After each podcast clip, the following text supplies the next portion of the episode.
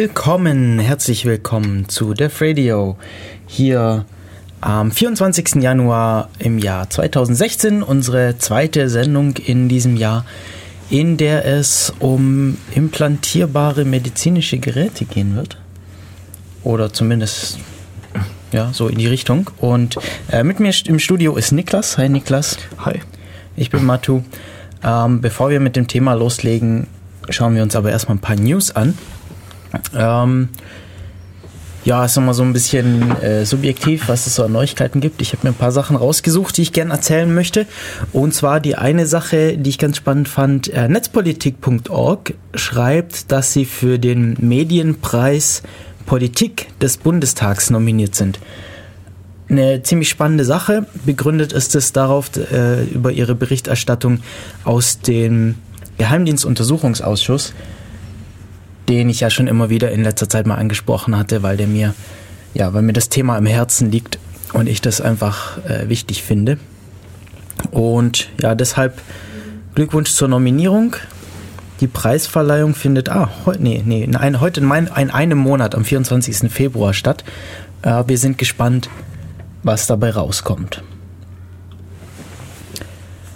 Weiter im Text. Äh, ja, es gibt, es wurde jetzt auch auf netzpolitik.org ein Artikel veröffentlicht, der zeigt, dass im Jahr 2015, äh, nee, im zweiten Halbjahr äh, 2015 äh, fünfmal so viele stille SMS verschickt wurden wie im Halbjahr davor. Kannst du mir erklären, was stille SMS sind? Ja, stille SMS äh, sind SMS, äh, also Kurznachrichten auf, aufs Telefon, ja, wie normale SMS, nur dass diese keinen Inhalt ähm, haben, keinen Text transportieren und auch äh, nicht auf den, auf den Empfängergeräten angezeigt werden. Also wenn du eine bekommst, dann merkst du das als Empfänger nicht. Was aber passiert ist, dass natürlich trotzdem äh, die, das, das Telefon dadurch in Kommunikation mit den, mit, die Funk, mit den Funkmasten tritt und dadurch das Telefon geortet werden kann. Mhm. Wir haben hier so ein bisschen GSM-Rauschen auf den Kopfhörern, aber das sollte hoffentlich nur auf den Kopfhörern sein. Hoffe ich auch, ja. Ich, ich, normalerweise ist das nur auf den Kopfhörern. Ich denke mal, ich kann ja mal. Vielleicht sendet uns jemand gerade stille SMS. Vielleicht sendet uns jemand, ich mache mal hier den Airplane-Mode an. Vielleicht hilft es, wer weiß. Ähm, aber laut Snowden hilft es ja nicht, gell? Aha, das ist deins. Okay. nee, macht nichts. Also normalerweise ist das nur auf den Kopfhörern, das Gebrumme hier. Also diese stille SMS, ja, die werden eben dazu verwendet, um, um Mobiltelefone zu orten, weil dadurch äh, ja diese Kommunikation stattfindet zwischen den, zwischen den Mobilfunkmasten und den Endgeräten und äh, ja, die dadurch festgestellt werden kann, wo die sich befinden. Und wieso vibriert dann das Handy nicht? Ist das so eingebaut? Glaub, ist das glaub, Software? Ist genau, das, Hardware? das, ist, das, ist, das, ist, das ist die, ja, das ist einfach so spezifiziert. Wenn eine bestimmte Art von Nachricht kommt, okay. eben diese stille SMS, dann wird das halt einfach nicht angezeigt, sondern wird einfach nur eine Quittung zurückgeschickt, ja, zack, fertig. Okay, krass. Mhm. Das ist ja echt unheimlich. Das ist schon unheimlich, ja. Also ja, man muss sagen, äh, jeder, der, der ein Handy mit sich rumträgt, egal ob Smart oder Feature Phone oder äh, egal wie alt, ähm, man hat jetzt halt Wanzen mit sich rum, also zumindest Ortungsgeräte. Und die meisten Geräte können auch noch verwendet werden, um, ein, um Ton oder Video zu überwachen. Also das heißt dann ja aber sozusagen, dass das äh, Kriminalamt mehr SMS versendet als der durchschnittliche User von einem Smartphone eigentlich. Mit Sicherheit. Wahrscheinlich. Ja. Mit Sicherheit, ja.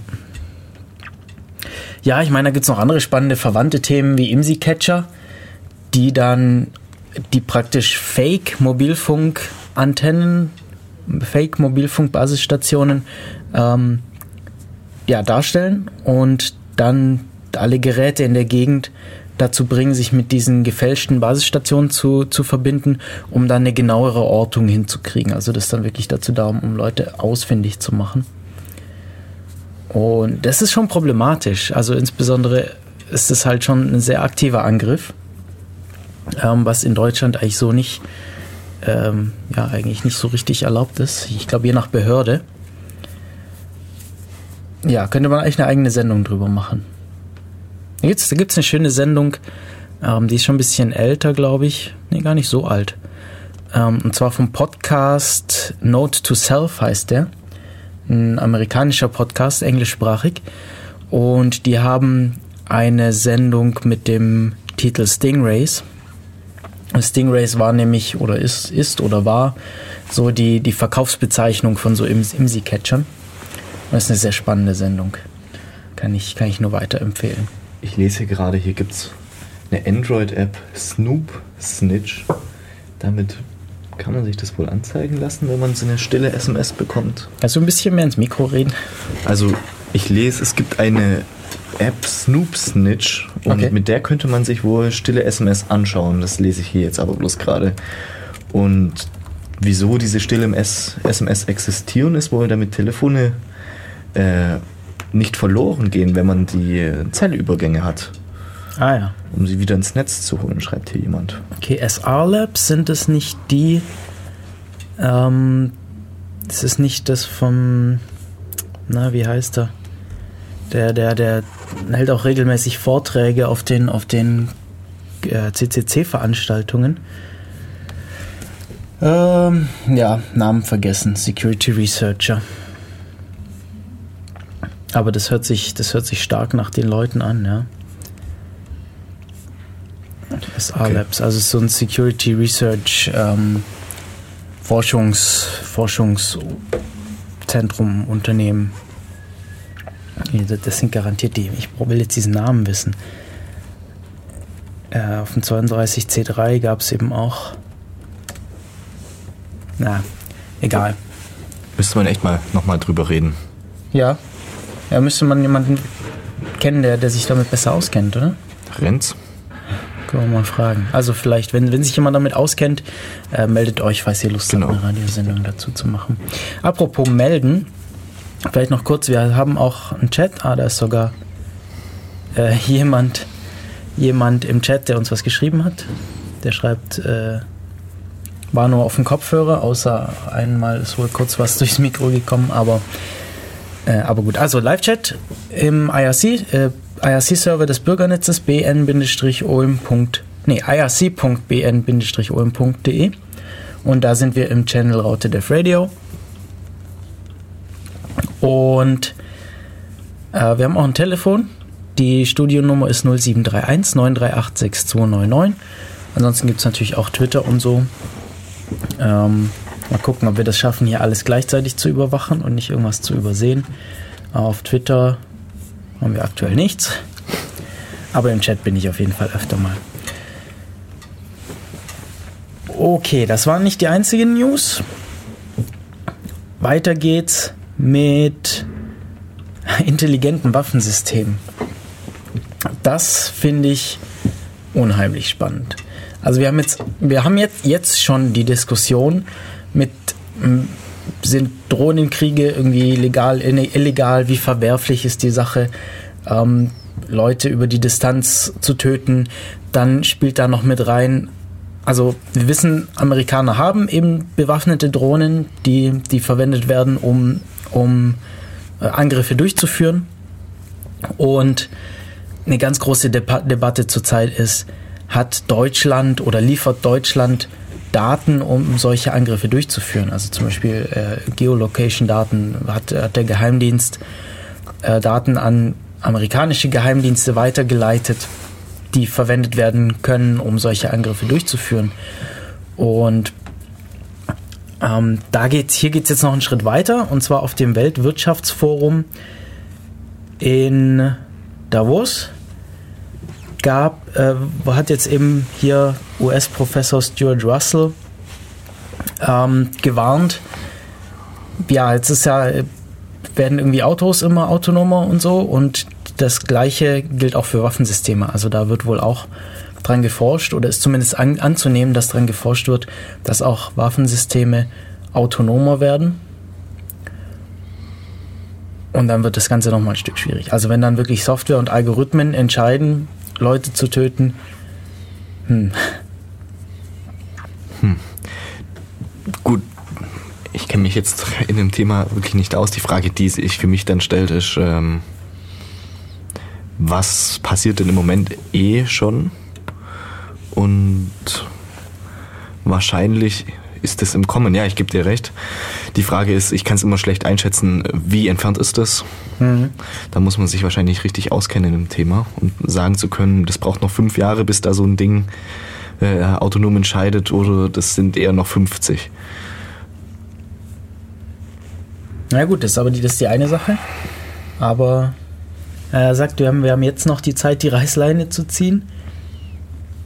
Ähm, er sagt hier, man hat noch etwa zwei Jahre Zeit, um die Reißleine zu ziehen. Was genau das zu bedeuten hat, da müsste man sich da wahrscheinlich tatsächlich genau mit dem Thema beschäftigen. Aber allein die Vorstellung, also. Also ich würde mal sagen, Menschen zu töten ist grundsätzlich schlecht. Mhm. Und ja, ob das jetzt, die Frage ist auch, also von der Sicht derjenigen Leute, die sowas bauen, na, ist schwierig. ja. Allein, dass, dass, dass wir jetzt halt schon diese ferngesteuerte Tötung haben und, und Einsätze, wo ja auch schon Aus, äh, Aussteiger aus diesen Programmen berichtet haben, wie problematisch sie das sehen. Also gerade dieser äh, Brandon Bryant, der auch vor dem Geheimdienstuntersuchungsausschuss in Deutschland ausgesagt hat, hat da relativ viel ausgesagt. Über ihn gibt es auch ausführlichere Dokumentationen, wo er von seinen Einsätzen erzählt und irgendwie bescheinigt bekommen hat, wie viel tausend äh, Leute er getötet hat. Ähm, das ist das ist schon richtig hart. Okay. Naja. Anderes Thema? Fröhlicheres Thema. Fröhliche, fröhlicheres Thema. Äh, Netflix möchte Proxys äh, sperren, Proxy-User sperren. Ja, wir haben vor der Sendung schon ein bisschen diskutiert. Also Netflix, der Streaming-Anbieter, der Video-on-Demand äh, und Filme anbietet übers Internet. Und da, da ist halt immer wieder die, also das ist je, je nach Land gibt es da unterschiedliche Angebote. Diese Streaming-Anbieter müssen sich, müssen sich je nach Land, in dem sie ihre Dienste anbieten, an verschiedene Gesetze halten. Und, und auch an verschiedene Verträge verschiedene mit den äh, Verträge. Producern von Serien zum Beispiel. Ja. Genau. Das heißt, nicht, äh, nicht, in jedem Ange äh, nicht in jedem Land ist dasselbe Streaming-Angebot vorhanden. Und die Nutzer stört das natürlich. Die wollen alles, alles sehen, was, ich meine, die zahlen für den Dienst und sagen dann, hier sehe ich nicht ein, warum ich jetzt diese Serie nur in den USA schauen kann oder nur in Deutschland. Ja, ich denke, was viele nicht verstehen, ist ja, wenn wir jetzt zum Beispiel in Deutschland eine Serie schauen und wir schauen sie auf Englisch und dann gibt es ja in Amerika zum Beispiel die Serie mehr Folgen, auch in Englisch und dann versteht man sozusagen nicht, hey, ich bin in Deutschland, wieso ist nicht einfach die wieso gibt es das hier nicht auf Englisch sozusagen? Wieso habe ich bei der gleichen Serie mit unterschiedlicher Sprache ein verschiedenes Angebot? Irgendwie so. Und könnte man sich ja überlegen, mit VPN genau. das Land zu wechseln. Genau, jetzt ist ja. die Idee, äh, mein Traffic, den gehe ich jetzt gehe ich jetzt nicht direkt auf den Server, wo natürlich erkennbar ist, wo der Traffic herkommt. Also wenn ich jetzt versuche, mich äh, in den USA auf Netflix anzumelden, dann geht es von hier aus einfach nicht. Also da wird einfach sofort detektiert hier der, der, der, der Ursprungsrechner, der die Information anfragt, steht in Deutschland. Zack, gibt es nur das deutsche Angebot. Das, ist, das finde ich bei Netflix eigentlich auch interessant, wenn du deinen Rechner mitnimmst in Urlaub in ein anderes Land, dann hast du dort das Angebot. Ich meine, ist irgendwie auch klar. Gut, sie könnten es auch irgendwie ganz sperren, dann, wenn du weg bist. Dass du gar nichts mehr siehst. Ähm, wäre auch, auch denkbar. Aber das finde ich bei Netflix zum Beispiel interessant. Mit demselben Account genau, ja. ähm, gehe ich, geh ich ins Ausland, habe dann das sortige Angebot. Es geht sogar der gleiche Account in verschiedenen Ländern. Und jeder hat sozusagen, jedes Accountmitglied hat sein äh, hm. eigenes Land. Ja. Genau. Einfach nur dadurch, dass du dich in diesem Account ein, äh, in diesem Land einloggst. So, jetzt um Netflix vorzuschwindeln, ich würde mich in einem anderen Land befinden, kann ich mir kann ich einen VPN-Dienst oder einen Proxy-Server verwenden über diesen Rechner, der dann in dem jeweiligen Land steht, wo ich vorgebe zu sein. wird dann mein, mein gesamter Datenverkehr geleitet und dann sieht es so aus, als würde ich mich dort befinden. Und das möchte Netflix jetzt angeblich unterbinden. Wurde schon öfter gesagt und wir haben jetzt vor der Sendung so ein bisschen diskutiert, ja, wie wollen die das überhaupt machen? Weil es nicht ganz so trivial. Ähm, weil das sieht einfach erstmal so aus, als würde dieser, dieser Traffic tatsächlich aus dem Land kommen, aus dem dieser, dieser Proxy-Server oder dieser VPN-Server steht. Und ja, also die, die offensichtlichste Alternative ist, also das Blockieren von so Nutzern ist natürlich nicht schwierig. Sie müssen aber erstmal rausfinden, dass sowas verwendet wird. Und das Offensichtlichste an der Stelle ist, ähm, Listen zu machen von Anbietern, die Proxys oder VPNs anbieten. Was anderes ist, was Besseres ist uns eigentlich bisher nicht eingefallen. Genau. Es wird ich, eine große, große Blacklist von IPs. Ja, jetzt als ich vorhin noch ein bisschen rumgeschaut habe, haben dass sich dann auch Proxy-Dienste dazu geäußert und haben gemeint, das können die schon machen. Also die können uns auf die Blacklist setzen, aber dann werden wir halt unsere IP ändern. Mhm. So eine Richtung. Von dem her wird es also Katz-Maus-Spiel. Vielleicht fällt denen noch was Besseres ein, aber ich gehe mal davon aus, dass ich dass vielleicht größere Dienste gesperrt werden und dadurch Leute schon ein Teil rausgeblockt wird, aber wenn du es wirklich drauf anlegst, hm. mit eigenem Server, dass du da wahrscheinlich weiterhin. Ich, meine, ich habe überlegt, ob man vielleicht über die Paketlaufzeiten was rausfinden kann. Also dass man irgendwie sagt, ja, die, die Paketlaufzeit muss darf höchstens so lang sein, sonst wird man irgendwie automatisch erstmal blockiert. Aber das würde ja Nutzer mit schlechter Internetanbindung sehr diskriminieren. Aber es kann ja durchaus mal passieren, dass da höhere äh, Pings Ping-Zeiten sind als normal. Also mir, mir, passiert das auch hin und wieder in meinem, in meinem Netzwerk zu Hause, dass es irgendwie mal deutlich länger dauert als üblich. Hm. Ja, also. Wer weiß, ob sich überhaupt äh, sehr viel ändert. Hm. Vielleicht ist das auch so eine typische Aussage, die halt gesagt werden muss, um zum Beispiel die Verträge einzugehen, wo sie aber vielleicht auch selber wissen, hey, da können wir sehr viel Energie reinstecken, die woanders wahrscheinlich besser aufgehoben wäre. Wer weiß. Das, man wird es ja sehen. Ja, Oder eben in dem Fall nicht mehr sehen. Nicht mehr. Ja, interessante Sache auf jeden Fall. Ähm, kurzer Nachtrag: SR Labs, äh, den Kerl, den ich meinte, ist Carsten Nohl. Im Chat hat Winnie mich darauf hingewiesen. Vielen Dank. Das ist der, der äh, ja, Dr. Carsten Nohl. Viele, viele Vorträge, hat viel mit äh, RFID-Tags, also MyFair-Hack zu tun gehabt, mit ähm, den DECT-Telefonen, mit GSM-Security, also macht sehr viel so Hardware-Security und großartige Vorträge. Also er macht richtig gute Vorträge, die kann ich nur empfehlen. Die sind sehr verständlich, ähm, sehr, sehr gute Vorträge. Gibt viele Aufzeichnungen vom Kongress, von den Camps.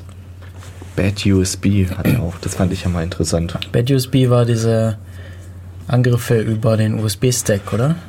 Auf Rechner? Genau. Ja. Okay, weiß ich nicht, wie weit er da. Da hatten wir ja in Ulm auch einen Vortrag von Sergei im Chaos-Seminar im letzten Jahr irgendwann. Okay. Oh, das ist interessant, ja. ja. Gibt es die Aufzeichnung auf ulmccc.de.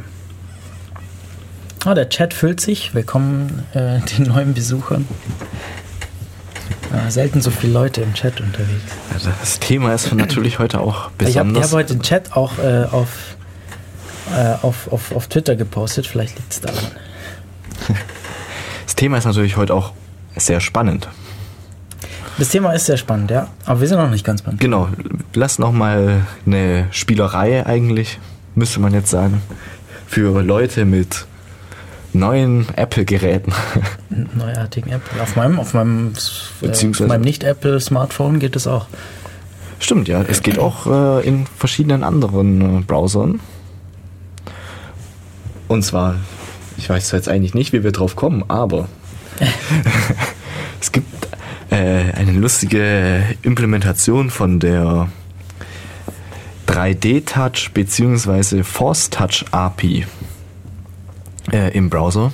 Das heißt, äh, die iOS-Geräte, die haben jetzt noch diesen neuen sensiblen Klick oder diesen äh, getakteten äh, Druck. Ja, also Force Touch, sprich, genau, du, ja, wenn du die, diese Unterscheidung drückst, tippst du normal irgendwo auf dem Bildschirm, auf deinem Smartphone oder tippst du mit Kraft auf dein, auf deinen Bildschirm oder Smartphone und da ist da natürlich eine weitere Eingabemöglichkeit.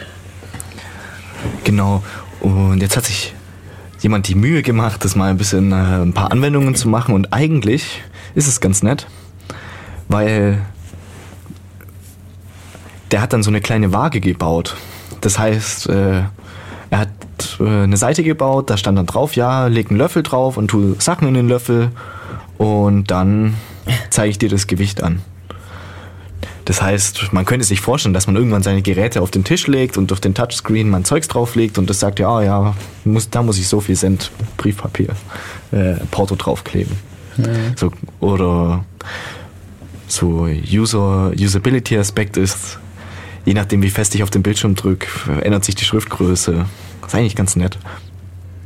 Das Interessant, ob sich sowas durchsetzt. Ja, das, das ich, ich hatte neulich mit, mit jemandem schon die Diskussion drüber wird sowas verwendet werden. Und ich finde es da ganz, ganz schwierig, da eine, so, eine, so, eine ein, so ein einheitliches Feeling hinzukriegen. Ja, mhm. so, so, so ein, dass es, dass es, ähm, ja, dass es sich einheitlich anfühlt. Dass es sich so anfühlt, dass du, dass es, dass es sich intuitiv anfühlt. Ich meine, Intuitivität ist natürlich man sagt es immer so schön daher. Ähm, eigentlich ist es ist alles was, was man lernen muss. Also ich weiß nicht, was stößt du auch Medieninformatik? Oder? Nee, Informatik. Ja, in den ganzen Medieninformatik-Vorlesungen, da, da kommt man mal drauf zu sprechen, irgendwie, was heißt überhaupt intuitiv und eigentlich das wenigste weiß man so von sich aus. Eigentlich alles lernt man irgendwie, aber manches lernt man eben einfacher. Und da frage ich mich, ich, bei, bei solchen Sachen stelle ich mir immer vor, wie, wie würden meine Eltern zum Beispiel damit umgehen, die lange, lange Zeit ähm, nichts mit Tablets oder Smartphones zu tun hatten mhm. und jetzt sie aber doch so ein bisschen verwenden. Ähm, wie, wie, wie, wie ja, würden die damit klarkommen? Also, und das finde ich bei, bei Force Touch habe ich da meine Schwierigkeiten damit. Ich denke, sowas kommt, ob sich sowas durchsetzt, das kommt jetzt ein bisschen ich sag mal auf uns jetzt drauf an. Ja. Weil wir sind jetzt die, die sagen, hey, das ist cool oder das ist ein cooles Feature, das wollen wir eigentlich weiter. Und wenn wir sozusagen jetzt anfangen, das zu verbreiten, dass man da Sachen bauen kann, dann wird sich das erstmal so, ja, das wird vielleicht mal als Gimmick auf einer Website implementiert für einen, ja, zum Beispiel. Und wenn man aber irgendwie feststellt, hey, das, das macht, jede Website hat inzwischen einen so ein Feature, dann fangen auch vielleicht die Hersteller an zu sagen, okay, diese Idee war nicht schlecht, lass uns das doch auch in unser Handy einbauen. Beziehungsweise wir haben vorhin festgestellt, auf dem Android-Gerät, da ist es zwar nicht so stufenlos, das heißt, du musst deinen Finger immer wieder absetzen, mhm aber du kannst zum Beispiel mit dem initialen Druck von deinem Finger, kann dein Browser ermitteln, wie fest du drauf drückst. Ich glaube, das liegt aber nicht unbedingt an der API, sondern am Sensor.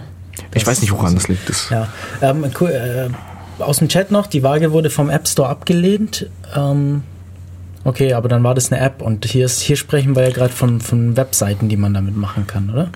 Genau, also das, das war jetzt hier im Browser. Im Browser, genau. Also da braucht man überhaupt keine App dafür, da muss man nur auf die entsprechende Website surfen und kann dann mit der Website seine, seine Sachen wiegen. Ja, ich denke, das ist so ein bisschen. Ich meine, das ist ein Aspekt. Man kann sich vielleicht, jetzt ich zwar gerade nicht, aber man kann sich vielleicht irgendwie noch viele andere Aspekte vorstellen, wo äh, später der Computer ganz komische Sachen macht. Was weiß ich, vielleicht ist mein Computer auch mein Kaffeemacher. Jetzt ist es vielleicht mal eine Briefwaage. Jetzt lass uns noch mal zehn, zehn Jahre warten, was da noch so für Ideen kommen es ist auch einfach nur meine Spielerei. Ja, also was ich mir überlegt habe, was mir total fehlt auf dem Smartphone oder auf Tablets, auf diesem Mobilbetriebssystem, ähm, ist der Mouse-Over.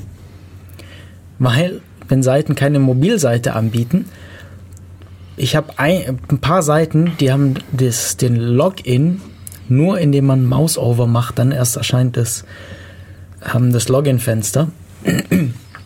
Also so ein Login-Button, wenn man mit der Maus drüber fährt und man kann da nicht draufklicken. Also das tut sich, da tut sich zwar irgendwas, aber ähm, man kann sich da nicht einloggen.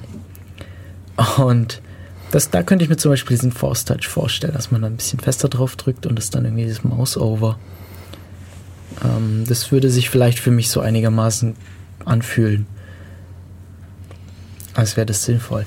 Und da, da habe ich immer wieder das Problem, wenn, wenn jede Website das anders macht, dann hast du aber wieder ein Problem. So, dann weißt du nicht, was genau. passiert, wenn du da drauf drückst. Und dann passieren vielleicht schlimme Dinge. Wenn du das wäre dann auch nicht so intuitiv, wenn jede Website das anders macht. Genau, das, das ist mein Problem das mit der Sache. Aber ich vermute, irgendwann wird sich mal irgendwas durchsetzen.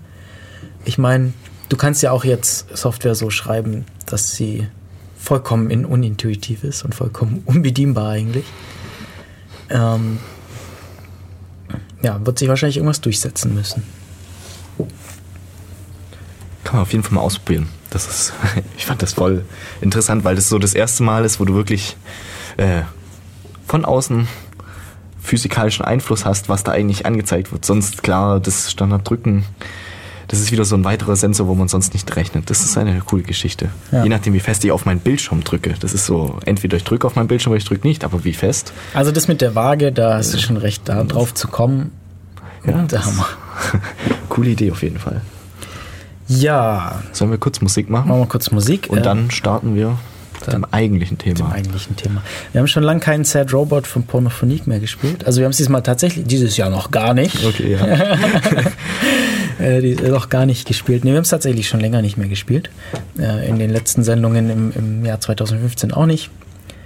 Deshalb dachte ich, machen wir das mal wieder. Sad Robot von Pornophonique. Bis gleich.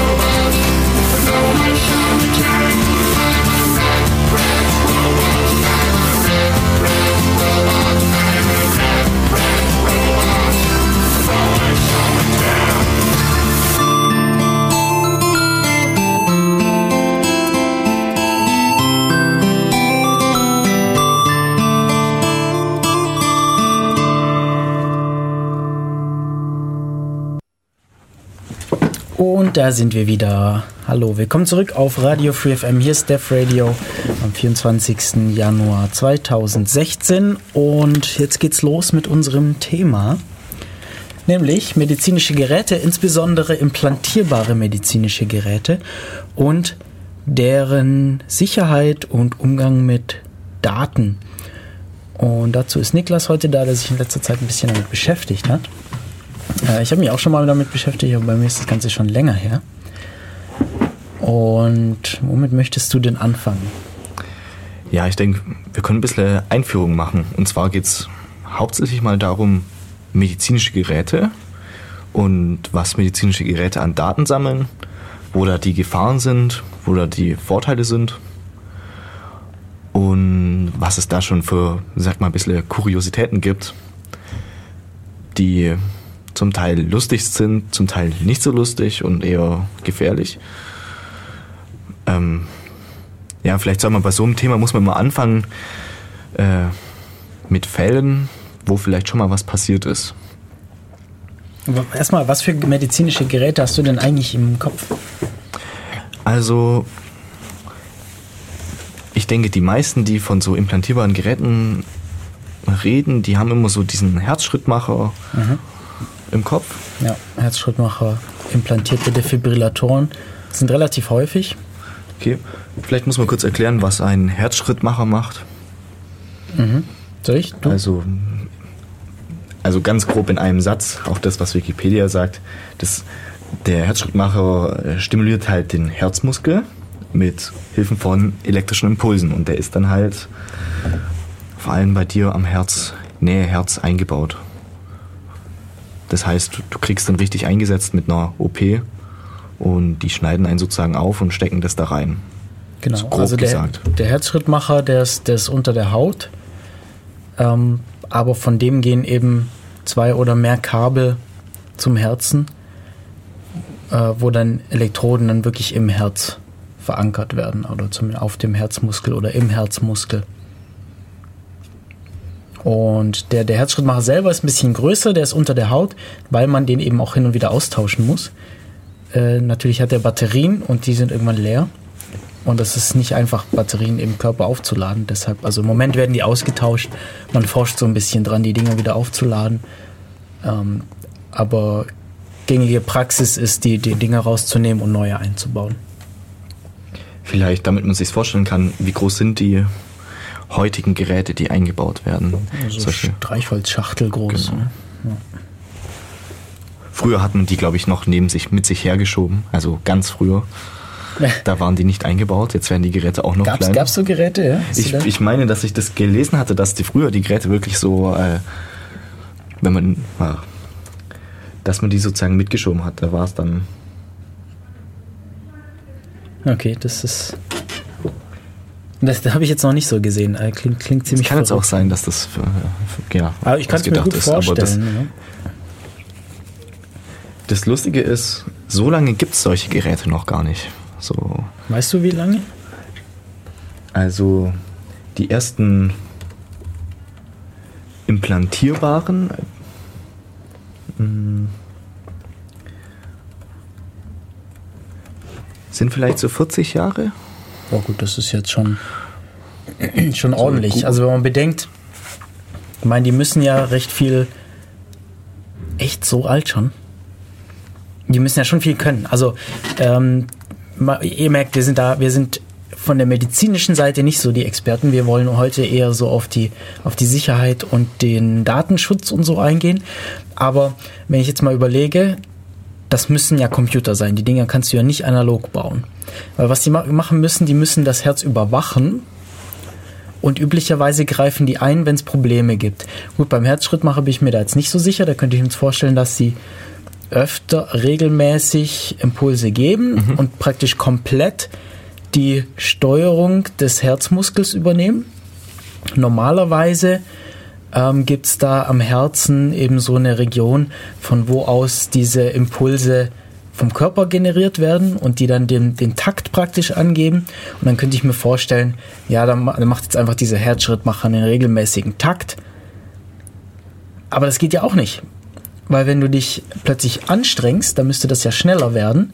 Das muss dieser Herzschrittmacher irgendwie mitbekommen und muss die, muss die Herzfrequenz entsprechend anpassen, damit dein Körper noch genügend mit äh, Nährstoffen und Sauerstoff versorgt wird, wenn du zum Beispiel äh, zum Bus rennst oder die Treppen hochläufst, sonst würdest du das gar nicht mehr schaffen. Und deshalb müssen das ja Computer sein und in dem Fall müssen das sogar minimal kleine Computer sein, weil sie in den Körper implantiert werden. Also, also so arg alt können die eigentlich nicht sein. Also hier lese ich, ähm, dass die circa der erste eingebettete Herzschrittmacher war wohl 1958, also so okay. 1960. Ja. Davor gab es natürlich welche, die ordentliche Leistung für die Zeit, muss man sagen. Genau, also weil es müssen ja auch schon Computer gewesen sein, oder? Also muss ja. So sehen die Dinger auch fast aus. Also ja. vielleicht mal noch kurz erklärt, was so ein Defibrillator macht. Genau, also wir haben mit von Herzschrittmachern geredet. Der Fibrillator, ja, man kennt das aus Filmen, die verabreichen starke Stromstöße. Für den Fall, dass das Herz aus dem, komplett aus dem Rhythmus kommt, also in so ein Flimmern kommt. Mhm. Ähm, das ist, glaube ich, so der häufigste Fall. Dass es, dass, dass, dann, dann wird zwar, dann versucht zwar das Herz sich noch zu, zu kontrahieren, zu, zu, der Herzmuskel versucht zu schlagen, aber er kann sich nicht auf einen Takt einigen und deshalb flimmert das Herz. Ich glaube, dass, also so ist meine laienhafte medizinische äh, Einschätzung ist, dass diese Defibrillatoren auch deutlich kritischer oder ja gut, nicht kritischer, aber die sind recht kritisch, weil jetzt könnte man sich vorstellen, zum Beispiel mal, dass, das, dass dieser Defibrillator aus Versehen angeht. Das ist wahrscheinlich ziemlich schlecht. Mhm. Ähm, von dem her, wenn man so über implantierte Geräte redet, dann wahrscheinlich meistens über so Herzschrittmacher oder Defibrillatoren. Es gibt aber auch noch andere. Man kann sich vorstellen, äh, Insulinpumpen zum Beispiel oder im Krankenhaus Schmerzmittelpumpen, die automatisiert äh, Schmerzmittel verabreichen. Gut, die Schmerzmittel die, die sind, Pumpen, die werden dann eher extern sein. Die Pumpen sind extern, aber sozusagen. Aber du hast dann irgendwie Kanülen, über die das genau. in die Blutbahn verabreicht wird. Also zumindest das Interessante hier dran ist, dass es automatisiert ist, also dass praktisch Algorithmen entscheiden, wie viel Medikamente verabreicht werden und es nicht mehr von Ärzten oder Krankenschwestern übernommen wird. Genau. Jetzt vielleicht so zur Einführung. Es gibt den so eine Art Fall, ähm, es hat auch wieder was mit dem Browser zu tun und zwar jemand mit Epilepsie. Da gibt es eine Beratungswebseite und da haben irgendwann mal äh, Leute die Website kaputt gemacht und haben da wohl irgendwelche GIFs hochgeladen, die mit blinkenden Lichtern waren und die Leute haben natürlich alle gesucht nach Beratungen für Epilepsie und ein Großteil davon hat halt selber Epilepsie. Und da gab es dann einige Anfälle an Epilepsie. Oder die hatten dann einfach, einfach viele Leute Anfälle, weil sie auf diese Beratungsseite gegangen sind und die halt gerade äh, boykottiert war mit irgendwelchen Videos, mit Blitzen und leuchtenden Lichtern. Ja, also den Fall fand ich ganz spannend, wie du mal erwähnt hattest, dass man kann eigentlich nicht davon ausgehen, dass bloß weil wirklich Menschen gefährdet werden, dass Leute etwas nicht tun. Also ähm, wir würden, also ich, ich würde jetzt mal von uns sprechen, wir hätten da, glaube ich, große Schwierigkeiten davon, wenn wir wüssten, dass unsere Aktionen, also zum Beispiel so eine Website zu übernehmen, zu verändern, anzugreifen und den Inhalt auszutauschen, dass das tatsächlich Leuten gesundheitlich Schaden zufügt oder auch sonstigen Schaden zufügt. Ähm, hätten wir große Probleme damit, das zu tun und würden uns hoffentlich entscheiden, das nicht zu tun. Ähm, aber es gibt offensichtlich Leute, die das tun und, und ähm, ja, also bloß weil bloß weil es sich hier um medizinische Geräte handelt, heißt es nicht, dass alle Leute Respekt davor haben und sich zurückhalten und versuchen, die Leute, die diese Geräte äh, haben, in Frieden zu lassen. Genau, man muss vielleicht ein bisschen, um halt an das Thema ranzuführen, das ist, äh, weil man oft so den Eindruck hat, dass die Leute, ja, aber das, das macht doch keiner. Das mhm. ist doch, da würdest du doch jemanden umbringen oder stark gefährden. Das kann sein, dass es im Moment noch keiner macht, aber wir sollten natürlich die, gar nicht die Möglichkeit bieten, dass es möglich ist.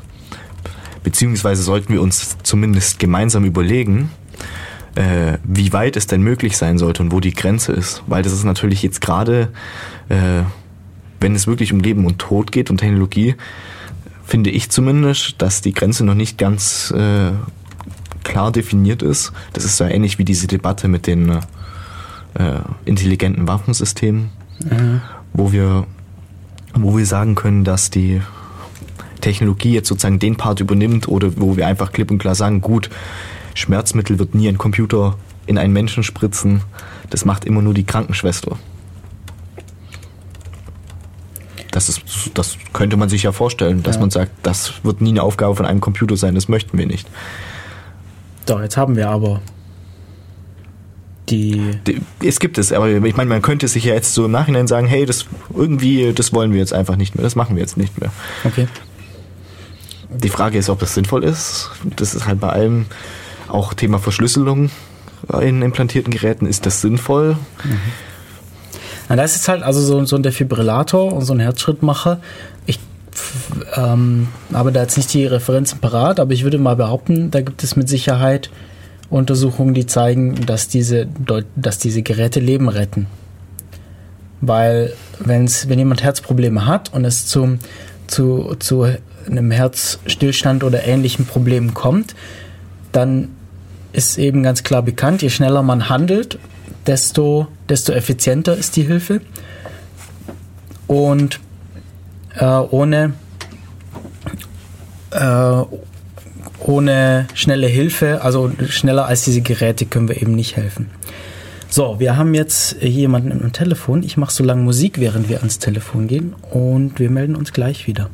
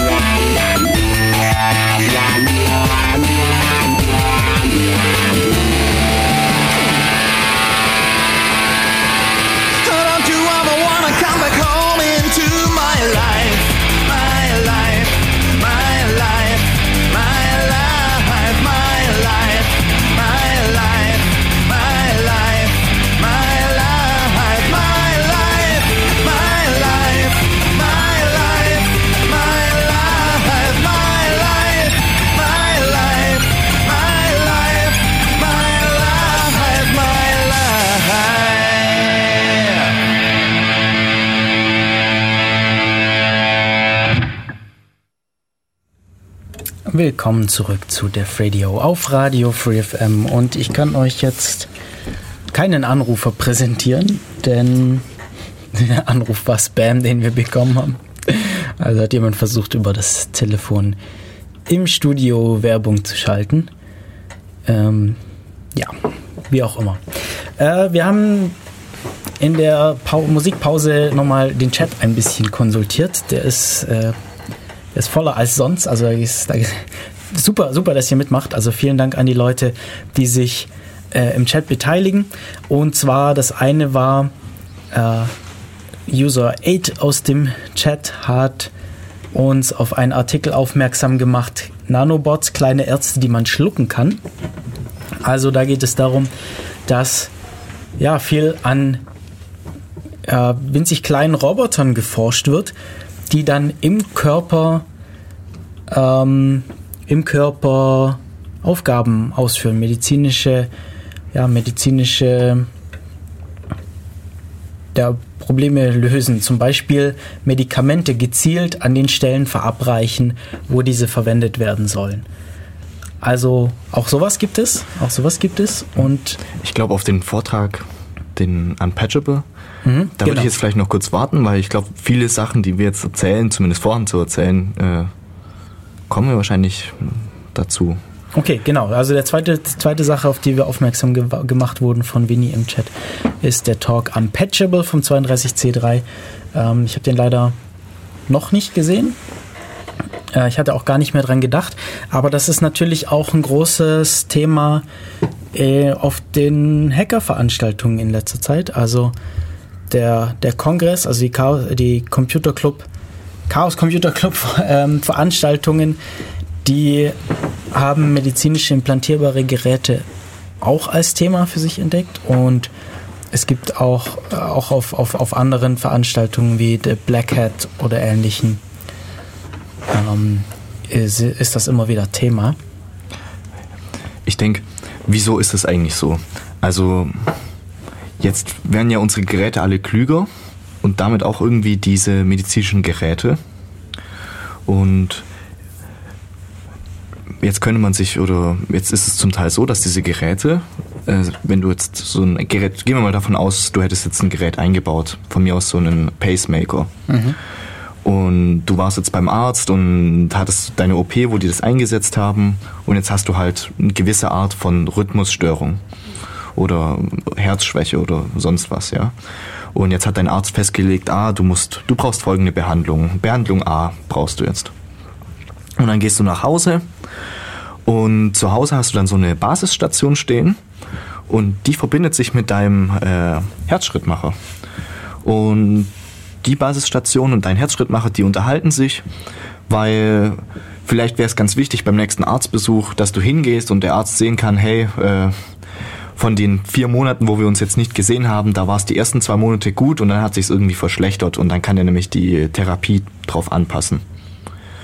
Und je ähm, früher er das weiß, desto besser ist das natürlich. Also wenn du jetzt irgendwie, sagen wir mal, dein Zustand verbessert sich immer wieder und dadurch entscheidet der Arzt, ja, es reicht jetzt, wenn wir uns vielleicht nicht mehr jeden Monat sehen, sondern nur noch alle drei oder vier Monate ähm, und es erst dann auswertet, dann, ist es, dann verlängert sich natürlich auch der Zeitraum, in dem man bemerken kann, was los ist. Mhm.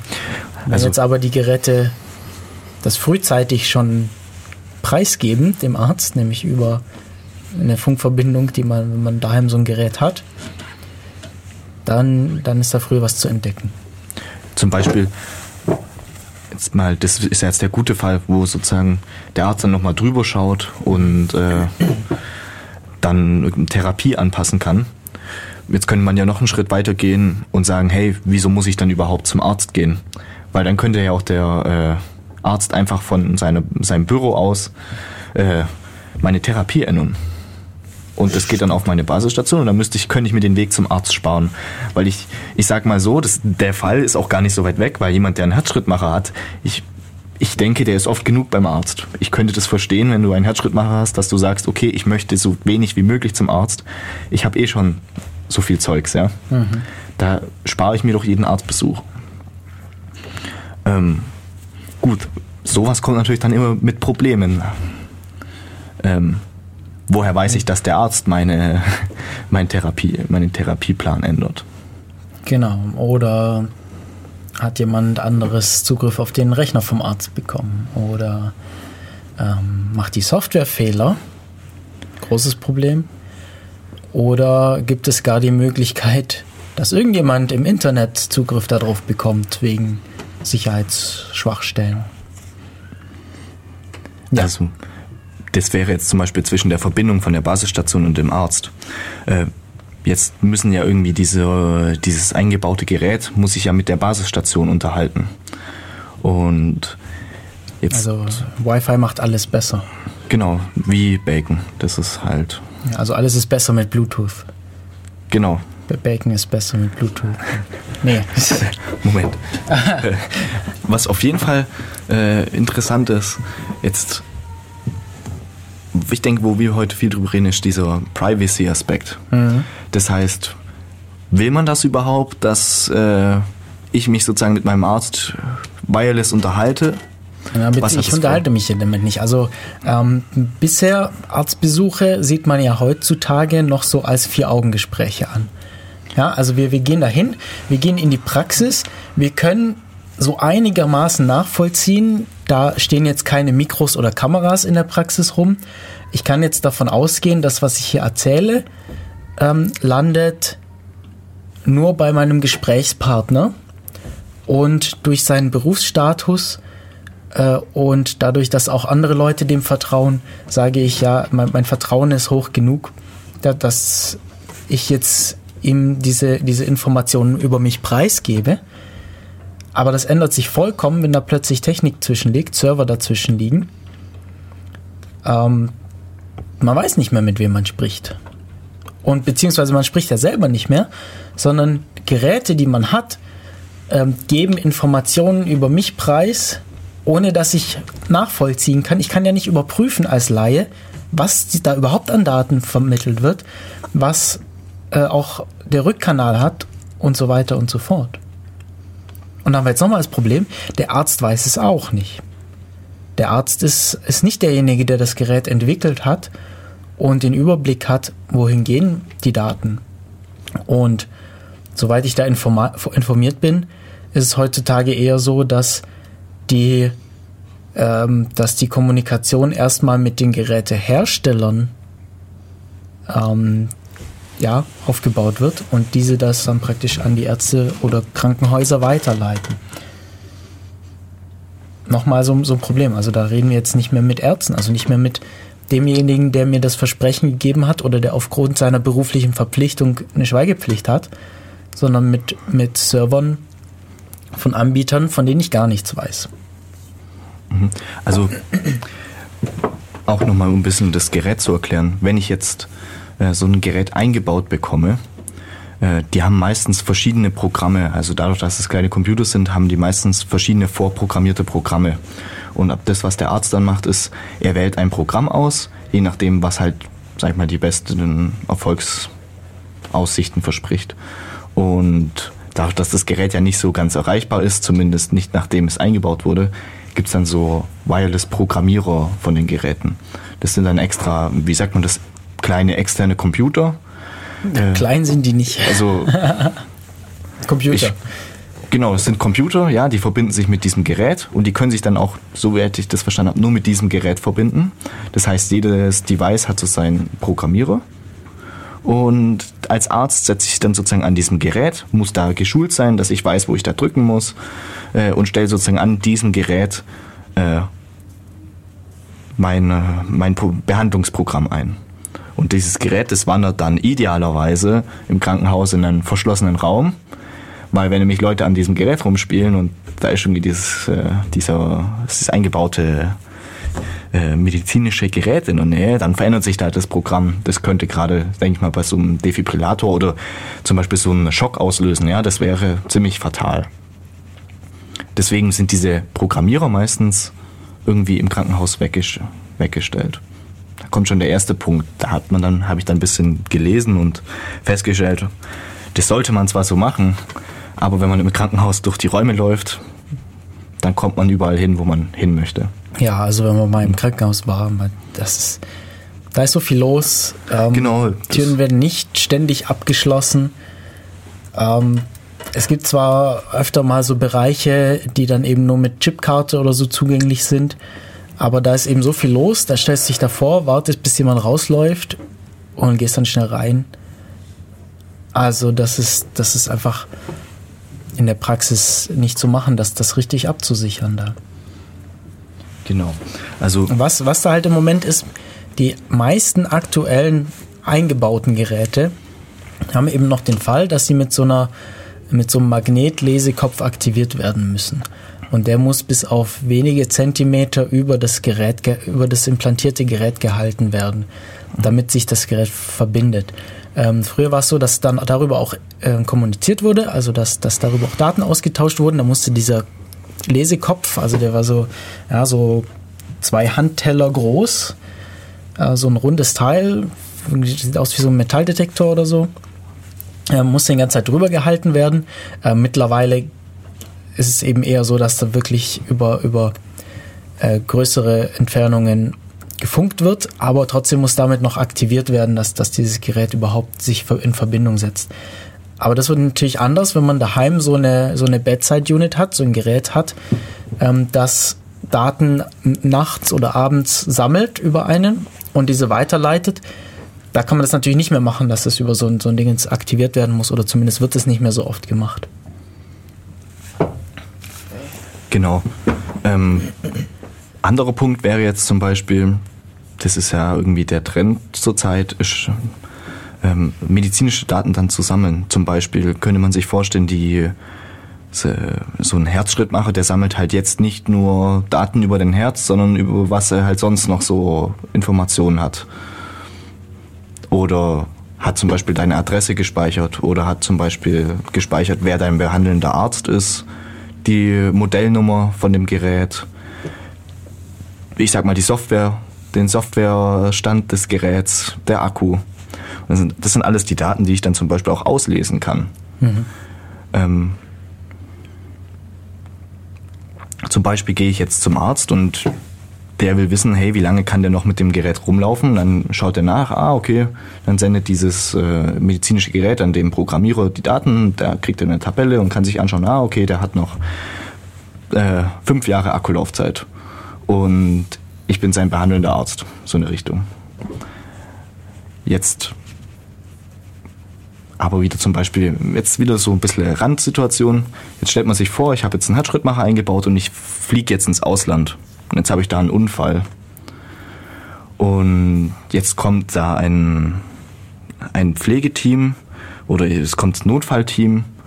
Und erster Punkt ist, woher wissen die, dass ich so ein Gerät eingebaut habe? Und wenn sie es wissen, könnten sie die Daten auslesen, weil ich sag mal jetzt für das Notfallteam wäre es ja ganz nett zu wissen, was ich für, so, zum Beispiel anderer Punkt, das man noch reinspeichern könnte, wäre sonstige Krankheiten. Ja, jetzt habe ich einen Herzschrittmacher, aber ich habe vielleicht noch irgendwas anderes, dann speichere ich das da vielleicht mit rein, dass jemand, der auf den Herzschrittmacher schaut, auch sieht, hey, der hat auch noch das, der ist vielleicht allergisch gegen Penicillin. Äh, wenn er behandelt wird, dann ohne Penicillin, so eine Richtung. Und jetzt habe ich also dieses Gerät eingebaut, jetzt kommen die Leute und versuchen das auszulesen und erfahren alles über mich, wie ich bin, wo ich wohne, wie ich heiße, was ich für Krankheiten habe, was er in dem Moment zumindest sich, das hört sich sinnvoll an. Hm. Aber was passiert, wenn du jetzt irgendwie, wenn das jetzt eine Firma so ein Lesegerät in seine Eingangstür einbaut? Genau. Und dann alle Leute automatisch ausliest, die so ein Gerät haben? Anderer Fall ist, genau wie du sagst, ich gehe in ein Vorstellungsgespräch mhm. Und ich werde gefragt, ob ich irgendwie krank bin und dann sage ich natürlich nein. Das geht denen ja auch an und für sich nichts an. Mhm. Aber jetzt hat der Chef unter seinem Schreibtisch so ein Lichtchen, das halt angeht, wenn jemand mit so IMDs rumläuft und sagt dann halt, okay, ja, danke, dass Sie hier waren und schick dich halt wieder nach Hause, weil du, weil die halt keine Lust haben auf Leute, die so Geräte eingebaut haben, wieso auch immer. Ja. Das heißt, irgendwie will ich auch, wenn ich als so ein Gerät trage, die Leute davor bewahren und will ich sozusagen die Existenz von dem Gerät möchte ich eigentlich nicht preisgeben. Nicht unbedingt. Das, das ist schon ziemlich schwierig, wenn die Dinger funken können. Also wenn ich etwas habe, das daraus aufgelegt, ausgelegt ist, regelmäßig Funkkontakt mit anderen Geräten zu, zu herzustellen, ist es ziemlich schwierig, die, die, das Vorhandensein zu verbergen.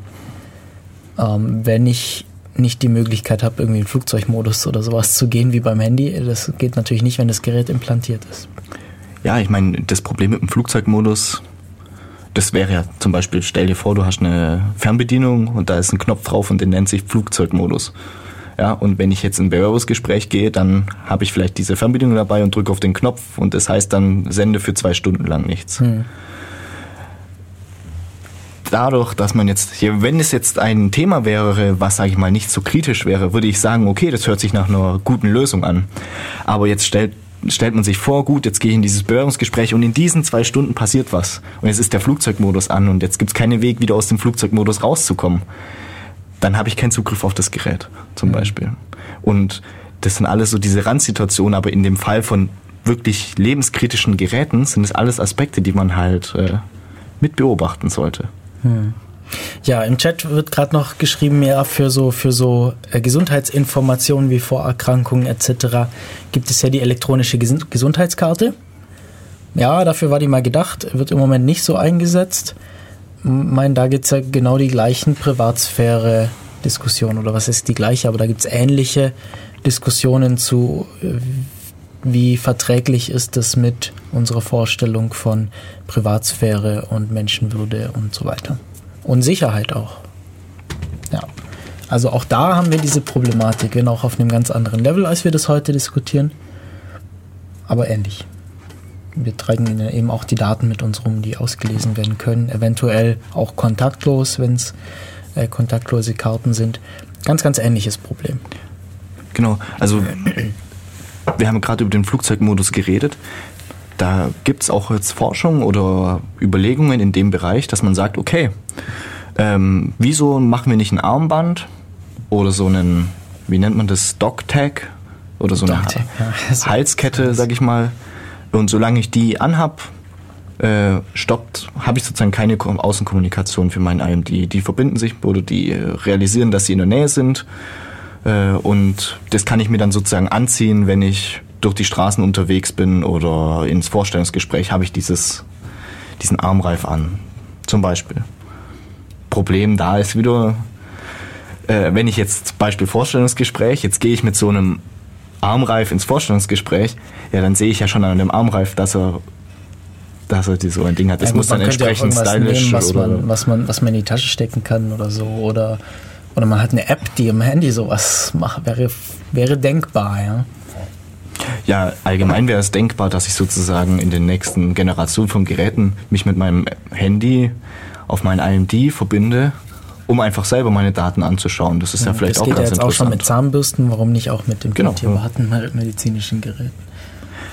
Da gibt es sogar, ja, das, da gibt sogar ganz verrückte Sachen für, Für Zahnbürsten, oder? ja, nicht nur für Zahnbürsten, auch für andere Körperteile. Das ist, Achso, okay. also das gibt eigentlich alles. Und wäre auch eine Sache, gut, da muss man wieder mit dem Handy, mit dem Handy, schwierig. Du hast gerade gesagt, äh, Security ist vielleicht der nächste Punkt. Ja, vielleicht Wollen wir mal den Talk durchgehen oder willst du den noch weiter? Wir haben jetzt hier nämlich eine Zusammenfassung im Chat bekommen. Okay, ja, dann les mal vor. Vielleicht ist es. Okay, und zwar, also Winnie aus dem Chat war so nett, uns ähm, den Talk Unpatchable vom 32. Chaos Communication Kongress in kurzen Worten zusammenzufassen. Und zwar äh, wurde der gehalten von Marie Moe und Arian Leverett. Ich hoffe, ich spreche das jetzt nicht zu falsch aus. Äh, und sie reden über einen Herzschrittmacher, den Marie vor mehreren Jahren bekommen hat. Und da war das Problem, dass sie beim Treppensteigen ähm, Probleme bekommen hat, also ein, ein ungutes Gefühl. Und dann beim Arzt festgestellt wurde, dass die Geräte eher für ältere Menschen gedacht sind, deren Puls nicht zu hoch steigen sollte, aus irgendwelchen Gründen. Also da gibt es wohl Gründe, warum der nicht zu hoch steigen sollte. Und deshalb bei 170 ähm, Schlägen pro Minute Schluss war. Der Herzschrittmacher praktisch nicht erlaubt hat, dass das Herz schneller schlägt als 170 Schläge pro Minute. Ähm, wer joggen geht oder so eine, so eine so ein Fitness-Tracker oder sowas hat, weiß, dass das schnell mal passiert, auch beim Treppensteigen. Und ja, auf ähm, das wurde, das wurde dann versucht zu patchen, was aber aufgrund eines äh, ja, Softwarefehlers schiefgegangen ist, dieser Patch, und der Herzschrittmacher abgeriegelt hat. Ähm, ich vermute mal, das heißt, der wurde, der wurde dann funktionsunfähig oder bin mir jetzt nicht ganz sicher, was es bedeutet. Aber sie haben äh, herausge sie haben mal äh, Spezifikationen von diesen Geräten herausgegraben und gesehen, dass der zwei Funkschnittstellen hat, eine davon mit Blauzahn, also Bluetooth. Und die ist per Default abgeschaltet. Äh, die andere die andere war Funk, äh, die dazu genutzt wird, die Dinger zu patchen. Also das ist diese Funkschnittstelle, über die wir ähm, bisher auch schon ein bisschen gesprochen haben. Und dazu braucht man diese, diese Programmiergeräte beim Arzt. Äh, es gibt, es ist aber, es gibt schon, es wurde schon Forschung gezeigt, die das erlaubt hat, das auf mehrere Meter auszuweiten, diese Distanz. Also nicht diesen, diesen Programmer direkt über das Gerät zu halten, sondern ähm, mehrere Meter davon entfernt zu sein. Und ja, äh, so richtige Disclosures gibt es hier nicht. Also das ist natürlich ein bisschen schwierig bei Open Source. Also wir, wir sind ja eigentlich prinzipiell für Open Source Software. Wir sagen, ja, da können Leute draufschauen, sich vergewissern, dass das alles so passt, wie es ist. Das bei medizinischen Geräten ist das tatsächlich schwierig, weil wenn das ja bekannt ist und äh, Sicherheitslücken bekannt werden, kann das eben sehr stark unter Umständen sehr stark die Gesundheit von betroffenen Leuten beeinträchtigen oder sogar das Leben von Leuten beeinträchtigen. Also, woran mich jetzt dieser Talk erinnert, das ist jetzt an das Paper von dem Kevin Fu, den man in dem Bereich äh, Security und Privacy von Medical Devices eigentlich immer liest oder sehr oft, ähm, ist genau das, dass natürlich Geräte, die funken, auch irgendwie angreifbar sind. Und die haben einfach mal geschaut, okay, dann versuchen wir mal so ein Gerät anzugreifen, sei es jetzt über Bluetooth über, oder über sonstige, ich habe leider nicht so viel Ahnung von den technischen Sachen. Ähm, die haben auf jeden Fall mit GNU Radio oder so äh, deren nicht vorhandene Krypto geknackt und haben sozusagen die Kommunikation mit dem Gerät herstellen können und konnten da dann zum Beispiel auch erstmal Daten auslesen, aber es wäre auch möglich gewesen, äh, die Behandlungsprogramme zu ändern. Also so ähnlich wie jetzt hier mit dem Bluetooth, das war halt da jetzt was proprietäres. Genau, also da wurde es wohl schon versucht, ähm, vor der vor der Implantierung, also vor dem, bevor es implantiert wurde oder während es implantiert wurde, eben einzustellen, dass das nicht auf die 170 Schläge pro Minute begrenzt ist. Das hat aber wohl nicht funktioniert aus irgendwelchen Gründen. Okay. Also da, das war wohl dieser Fehler. Also wahrscheinlich Softwarefehler. Genau, und dann mussten sie eben zum Arzt gehen und mit diesem Programmierer das, das Ganze nachbessern. Ähm, entsprechend haben die Kliniken dann, also es gibt ja nicht nur einen implantierbaren Gerätehersteller, sondern viele. Entsprechend haben die ähm, Kliniken dann entsprechend viele Programmierer da stehen. Ich hatte auch mal die Möglichkeit, mir in einer Klinik äh, diese Dinge anzusehen und das waren, also die, die entsprechende Klinik hat dann, glaube ich, sieben von den Geräten dastehen. Die sehen aus wie überdimensionale Laptops mit ähm, eben diesen, diesen Programmierköpfen dran, diesen Magnetköpfen, die man dann für die Programmierung braucht. Ähm, die User Interfaces sind fast ausnahmslos sehen die aus wie, wie Webseiten aus den 90er Jahren. Nee, also sie sehen nicht besonders toll aus. Da habe ich noch eine lustige, naja, nicht lustig, aber schwerwiegendes Ding, aber. Ja, genau, ja. also ähm, soweit, soweit zu dem Talk hier. Ähm, ja, genau. Also das, das ist auch tatsächlich also möglich. Es ist nicht, dass es irgendwie ausgedrückt ist. Die haben die in dem Paper ganz klar gezeigt. Sie können Daten auslesen, sie können Programme ändern.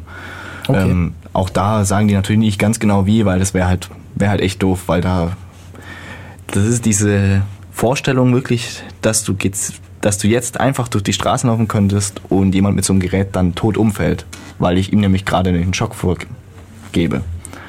Deswegen ist das ziemlich kritisch. Also man das ist auch kein Aluhut-Gespräch, was wir hier führen. Nein, das könnte so passieren. Das ist.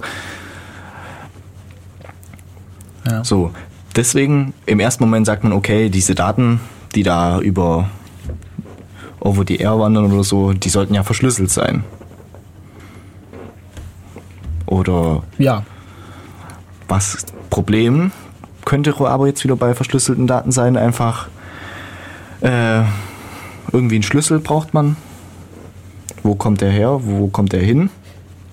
Da gibt es auch interessante Konzepte. Zum Beispiel QR-Codes auf der Haut tätowiert. Mhm. Also du, du, du meinst jetzt, wenn diese Daten verschlüsselt sind, kommt erstmal niemand dran, außer der, der die Schlüssel kennt, genau. die in dem Gerät drin sind. Ähm, wenn ich bei meinem normalen Arzt bin, der das Ding eingebaut hat, sollte der die hoffentlich haben. Wenn er sie nicht verloren hat, wenn hat er sie nicht verloren hat. Aber ja. was passiert jetzt, wenn die Leute im Krankenwagen, woher kriegen die den Schlüssel, wenn's, falls sie den brauchen? Und so weiter. Oder wenn du im Urlaub bist oder dein Arzt nicht verfügbar ist, woher kriegt der andere Arzt den Schlüssel? Genau. Also sollte dann ja möglichst schnell gehen. Mhm. Und, und da hast du jetzt die Tattoos gerade angesprochen? Genau, da gibt es zum Beispiel, ach, da gab es dann mehrere Möglichkeiten. Wie vorhin schon, man sagt man halt, ja, nimm doch ein Halsband mit, da steht das Passwort drauf. Hm. Oder nimm einen Armreif oder mach dir ein Tattoo als QR-Code und dann kann man mit dem QR-Code-Reader lesen und dann nicht das Tattoo. Und dann gibt es noch die äh, erweiterte Variante, nimm ein UV-Tattoo, was man dann nicht sieht, was man dann nur unter UV-Licht sieht, um das ja. dann zu scannen. Aber ich kann mir vorstellen, alle diese Sachen haben ihre Probleme. Also gerade in der Akzeptanz. Ich meine, zum, wir haben ja vorhin gesagt, wir wollen vielleicht nicht, dass die Geräte überhaupt ersichtlich sind für jemanden, der, dem ich in, begegne. Und wenn ich mich tätowieren lasse, dass ich so ein Gerät habe, dann sieht man das nicht nur, wenn man technisch danach sucht, nach dem Funkgerät, also per Funk danach sucht, sondern dann sieht man es halt eventuell schon mit bloßem Auge. Das gleiche Halsband, Armreif, äh, Anhänger, den man bei sich trägt, könnte sowas verraten. Äh, auch die UV, äh, nur unter UV sichtbaren Tattoos, ja, dann gehe ich halt in eine Disco, wo UV-Licht ist, dann sieht man die auch wieder. Also einen markanten Satz, den ich in einem Paper gelesen hatte, war, da haben die eine Umfrage gemacht bei sozusagen und die Leute gefragt, was sie denn von diesen jetzt genannten Sachen zum Beispiel machen würden. Mhm. Also was sie denn davon halten würden, ein Tattoo zu machen, wenn dafür ihr Gerät sicherer wäre. Und einmal ist durchgedrungen immer die Meinung zu sagen, hey, wenn mich jemand erwischen will oder wenn mich jemand umbringen will, dann macht er das eh. Von dem her ist mir das egal. Und was aber mir im Kopf geblieben ist, ist, ist, dass jemand gesagt hat, hey, ich möchte kein Tattoo mit einem QR-Code drauf, weil irgendwie erinnert mich das dran, als wäre ich im KZ gewesen. Hm. Und ich möchte das einfach nicht. Und irgendwie habe ich mir dann gedacht, okay, kann ich völlig nachvollziehen. Hm. Würde ich wahrscheinlich auch nicht wollen. Ja, Obwohl also die erste Aussage verstehe ich auch. Also meine Meinung ist auch so ein bisschen, die große Gefahr ist vielleicht eher die automatisierten Angriffe. Also das gleiche ist ja irgendwie mit Spam der Fall. Wenn Spam, wenn die Spammer jede Spam-E-Mail per Hand verschicken würden, wir, hätten wir nicht das Problem von heute. Das Problem von heute ist, dass im großen Stil automatisiert angreifbare Rechner gekapert werden und diese für diese für solche Zwecke umfunktioniert werden. Da auch für Botnetze, um dann andere Angriffe durchzuführen, wie auch immer. Und ich glaube, ähm, wenn solche automatisierten Angriffe eingedämmt werden können, dann ist, macht es das Ganze schon mal sicherer. Und so ein QR-Code auf der Haut auszulesen, wenn der vielleicht auch noch an einer schwer sichtbaren Stelle ist, zum Beispiel auf der Fußsohle ähm, oder unter den Haaren äh, auf dem Hinterkopf, ja, da ist schon wieder ein bisschen, bisschen grenzwertig. Mhm. Ähm, man kann ja vielleicht auch mal eine Glatze haben wollen oder müssen. Ähm, ja, aber dann, dann würden schon mal zumindest so automatisierte Angriffe erschwert werden. Und ich glaube, dass das eigentlich so ein großes Problem ist. Also, dass dann für viele Leute gleichzeitig zum Problem werden könnte. Gezielte Angriffe sind immer möglich. Wir können uns eigentlich nicht gegen, also sich gegen gezielte Sachen zu wehren, ist unheimlich schwierig. Wenn man Technologie hat, diese verwenden möchte, ähm, wenn man sich auf die Straße traut, dann ist es immer möglich, gezielt angegriffen zu werden. Ja, ich hatte vorhin hier aus Spaß gemeint, als wir jetzt gerade den Spam-Anruf bekommen haben. Wenn wir nicht aufpassen, dann vibrieren halt in äh, fünf Jahren die Herzschrittmacher und dann kommt so eine kleine Durchsage, wenn Sie jetzt gute Medikamente wollen, kriegen Sie die nächsten 20 Minuten 20 Prozent. Mhm. Also das könnte natürlich sein, ja. Ja, das ist dann auch wieder so eine Sache. So ähm, diese Daten bekommt die nur der Arzt oder weiß vielleicht auch meine Versicherung dann, wie genau es mir geht. Ähm, eigentlich sollte sie da, also im Moment haben wir diese Trennung. Der Arzt entscheidet, was für uns wichtig ist. Und die Versicherung sollte das dann übernehmen, wenn der Arzt weiß, was er tut und wie das Ganze beantragt wird. Ähm, wenn jetzt aber die Versicherung jetzt auf einmal mehr Daten hat und dann ihre eigenen Sachen reininterpretieren kann, ja, wie ist das dann? Wie wollen wir das? Ist das gut? Auch wieder so ein Problem. Also man könnte eigentlich grob sagen, wenn du jetzt, wenn wir jetzt solche Geräte haben, die kommunizieren, die brauchen irgendwie so eine Art Authentifizierungssystem mhm. und eigentlich auch äh, müssen wir irgendwie schauen Autorisierung.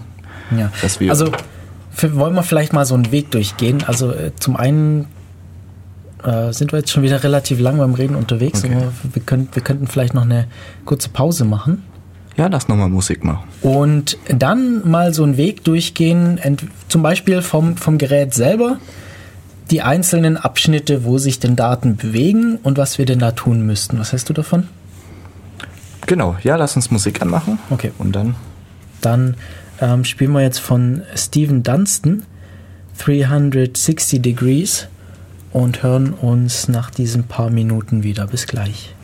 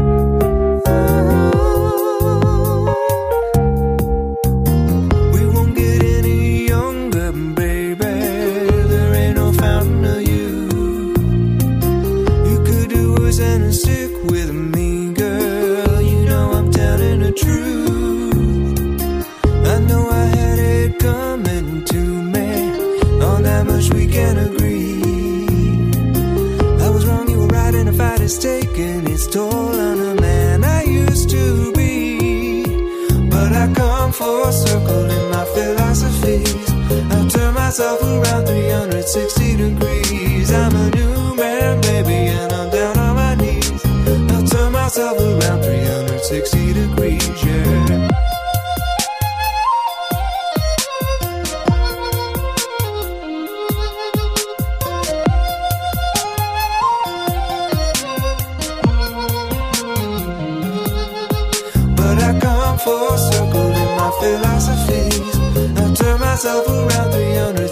degrees. I'm a new man, baby, and I'm down on my knees.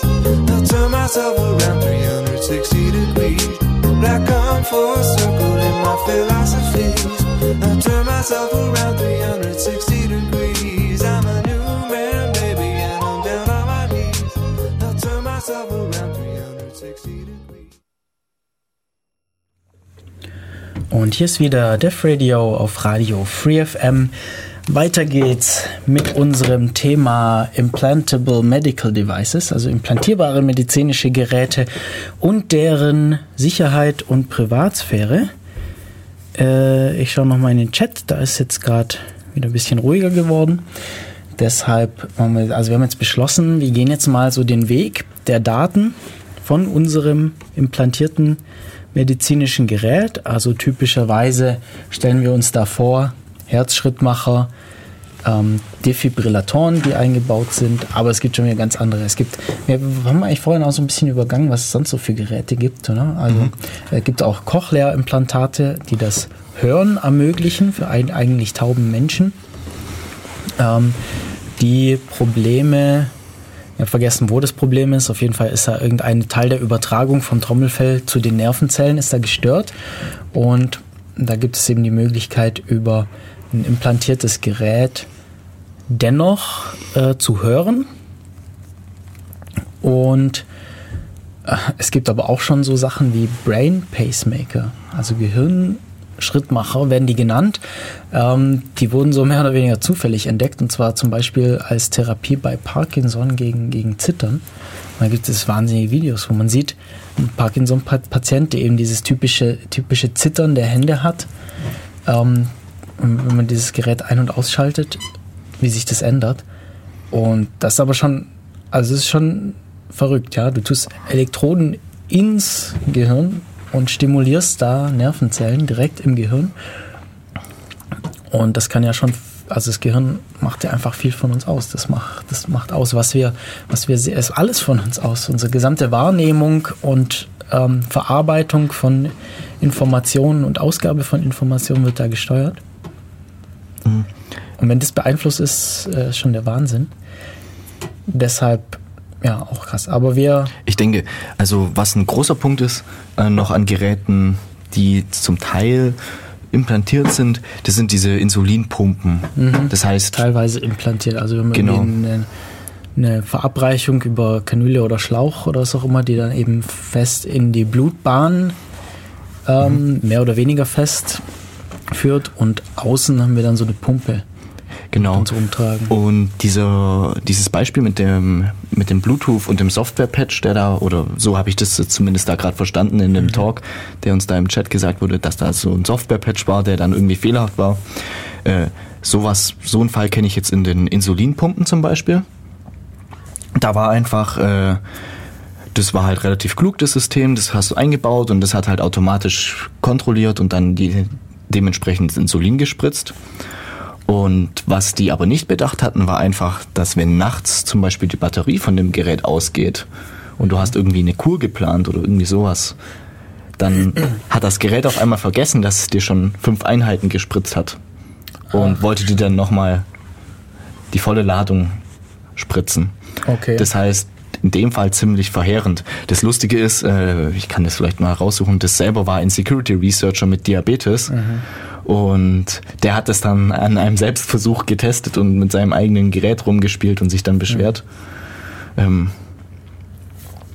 also das ja, ist das ist sowas natürlich auch schwer ja. dran zu forschen. Die Di- Dinger sind einfach nicht so leicht zugänglich. Ähm, du brauchst Kontakte zu Herstellern oder und oder Ärzten.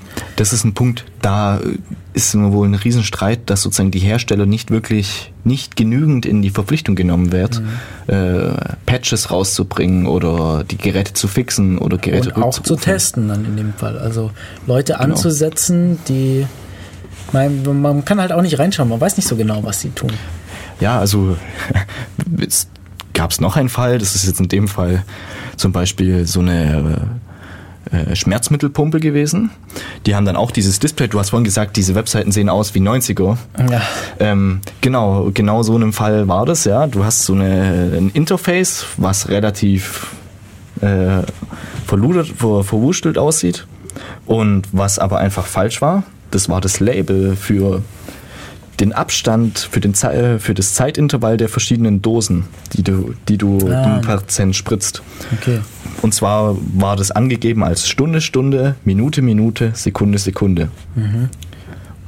Ähm, was aber, wenn man das eingetippt hast, äh, war Sekunde, Sekunde, Minute, Minute, Stunde, Stunde. Das also wurde es stand anders, es stand dran, dass man es andersrum eingeben muss, als das eigentlich der Fall war. Genau. Und da ist, darin sieht man so eine kleine, ich sag mal, Trivialität. Mhm. Hat in dem Fall tatsächlich äh, zu Riesenproblemen geführt und Fehlbehandlungen und wenn nicht sogar Tode. Also das ist, die Dinge sind mhm. relativ kritisch. Gerade so Interfaces, dass die äh, angestellt oder dass jemand, der dann da auch dran noch einstellt, dass der auch überhaupt richtig einstellen kann. Okay, jetzt hast du damit angefangen, dann bleiben wir auf der Seite und gehen okay. Richtung Herzschrittmacher. Also nehmen wir jetzt mal einen mhm. Herzschrittmacher oder einen Defibrillator als, weil die relativ ähnlich sind so von der Funktionsweise als Beispiel raus. Und du hast jetzt eben mit dem Programmer angefangen und dem User Interface, also der Schnittstelle zwischen dem behandelnden Arzt und dem Programmiergerät, das dann verantwortlich ist, Informationen, die der Arzt oder die Therapie, die der Arzt einstellen möchte, an das Gerät weiterzuleiten. So, jetzt gehen wir davon aus, wir haben ein modernes Gerät, das auch übers Internet kommuniziert und äh, alle Features hat, so mit ähm, Bluetooth. Also normalerweise wird da kein Bluetooth verwendet. Also, ähm, aber da gab es wohl eins. Also so wie es ja. aussieht, äh, gab es da eine Bluetooth-Funkschnittstelle. Äh, normalerweise sind das, also, also nach meiner Erfahrung nach, eher proprietäre Funkprotokolle. Ich habe jetzt, ehrlich gesagt, war ich auch verwundert, dass das mit Bluetooth funktioniert, weil das ja. habe ich nie gelesen. Mhm. Ja, ich muss auch, auch, mal den Talk reinschauen. Also hier, äh, ja. Patchable von 20. Aber jetzt habe ich vorhin ein bisschen durchgeskippt. Der referenziert sich auch auf die Paper von dem Kevin Fu, also mhm. I don't know, okay. Okay, genau. So, jetzt, ähm, jetzt haben wir natürlich die, die, den Einfall, der die Person ist beim Arzt mit dem Gerät. Also dann haben wir jetzt nur noch diesen, dieses Programmiergerät und den Herzschrittmacher. Dann haben wir eine direkte Funkverbindung zwischen diesen beiden. So, jetzt haben wir schon, äh, das alleine könnte schon, oder da haben wir schon, da haben wir schon Sachen, worauf wir achten müssen. Ähm, wenn sich diese Geräte verbinden, wir haben gesagt, wir optimal sollten, also sie sollte verschlüsselt sein, diese Kommunikation. Mhm. Auch wenn nicht öffentlich bekannt ist, wie denn überhaupt diese Funkverbindung aufgebaut ist. Das ist nämlich auch noch so eine Sache. Da ist, da ist nämlich auch ganz schwierig herauszufinden, wie funken die Dinger denn überhaupt. Und das war nämlich das, womit ich mich vor einigen Jahren beschäftigt hatte, herauszufinden, wie funktioniert denn diese Kommunikation überhaupt und was läuft denn darüber. Und das ist schon, schon ganz, ganz schwierig. Man kann immer davon ausgehen, dass relativ einfache Sachen verwendet werden, weil wir haben hier Batteriegeräte, batteriebetriebene Geräte, die jahrelang funktionieren müssen. Man kann nicht einfach ähm, zweimal im Jahr dieses Ding austauschen, weil damit immer eine Operation verbunden ist. Wir haben schon gesagt, das Laden im Körper ist im Moment nicht, wird im Moment nicht gemacht, weil nicht ausreichend praktikabel. Und damit ist eigentlich davon auszugehen, dass es relativ einfache Funk Funkprotokolle sind, relativ einfache ähm, wenn überhaupt Verschlüsselung. Modulation. Jetzt bin ich noch auf ja. den Schichten so. drunter. Also wir, wir, wenn wir das über Funk übertragen wollen, dann muss ja irgendwie auf diese Funkwelle muss ja, die müssen die Daten ja drauf moduliert werden. Ähm, und die werden relativ, das, das sollte irgendwas Stromsparendes sein. Also da werden nicht die Wahnsinnsdatenraten äh, erreicht werden und so weiter und so fort. Ähm, da haben wir dann Einschub aus dem Chat. Es gibt auch keine Richtlinie vom Gesetzgeber dazu im Security-Umfeld allgemein. Hier besonders problematisch, ja, also bei medizinischen Geräten sehr, sehr problematisch. Ähm, nur grob vorgeschrieben. Und ja, und dann haben wir jetzt die weitere Sache, auch Verschlüsselung. Verschlüsselung kostet tatsächlich viel Strom. Ein Rechner, ähm, der Verschlüsselung betreiben muss, muss einen recht großen Aufwand betreiben. Der, der, das kostet Strom. Das ist überhaupt kein Problem, ähm, wenn wir Rechner haben, die sowieso am Stromnetz hängen. Oder auch bei Handys, die wir sowieso jede Nacht laden. Aber eben bei so einem Herzschrittmacher ist es ein Problem weil dann gäbe es zum Beispiel auch Angriffe, die die Batterien leer saugen sollen. Also ich, ich könnte mir einen Angriff vorstellen, dass ich immer wieder versuche, eine Verbindung mit dem Ding aufzubauen. Ähm, das braucht jedes Mal Strom. Und dann könnte ich praktisch die Batterie viel, viel schneller leer saugen von so einem Herzschrittmacher, als gedacht wird. Und wenn das nicht rechtzeitig bemerkt wird, dann funktioniert das Gerät vielleicht einfach nicht mehr. Oder man hat das Problem, dass man ähm, dann ständig Operationen braucht, um diese Geräte auszutauschen. Das heißt, man muss eigentlich äh, jetzt davon ausgehen, dass, dass, dass da keine, ja, dass, dass, die, dass die Verschlüsselung da auch relativ einfach gehalten ist. Also dass wir zum Beispiel keine ähm, Public Key Verschlüsselung haben, weil die, also asymmetrische Verschlüsselung, weil die, ähm, die würde zwar einige Probleme lösen, zum Beispiel diese Schlüsselverteilung, so ein bisschen, dass auch andere, dass auch Krankenwägen andere Ärzte drauf Zugriff bekommen aber sie würde das Energieproblem ver vergrößern.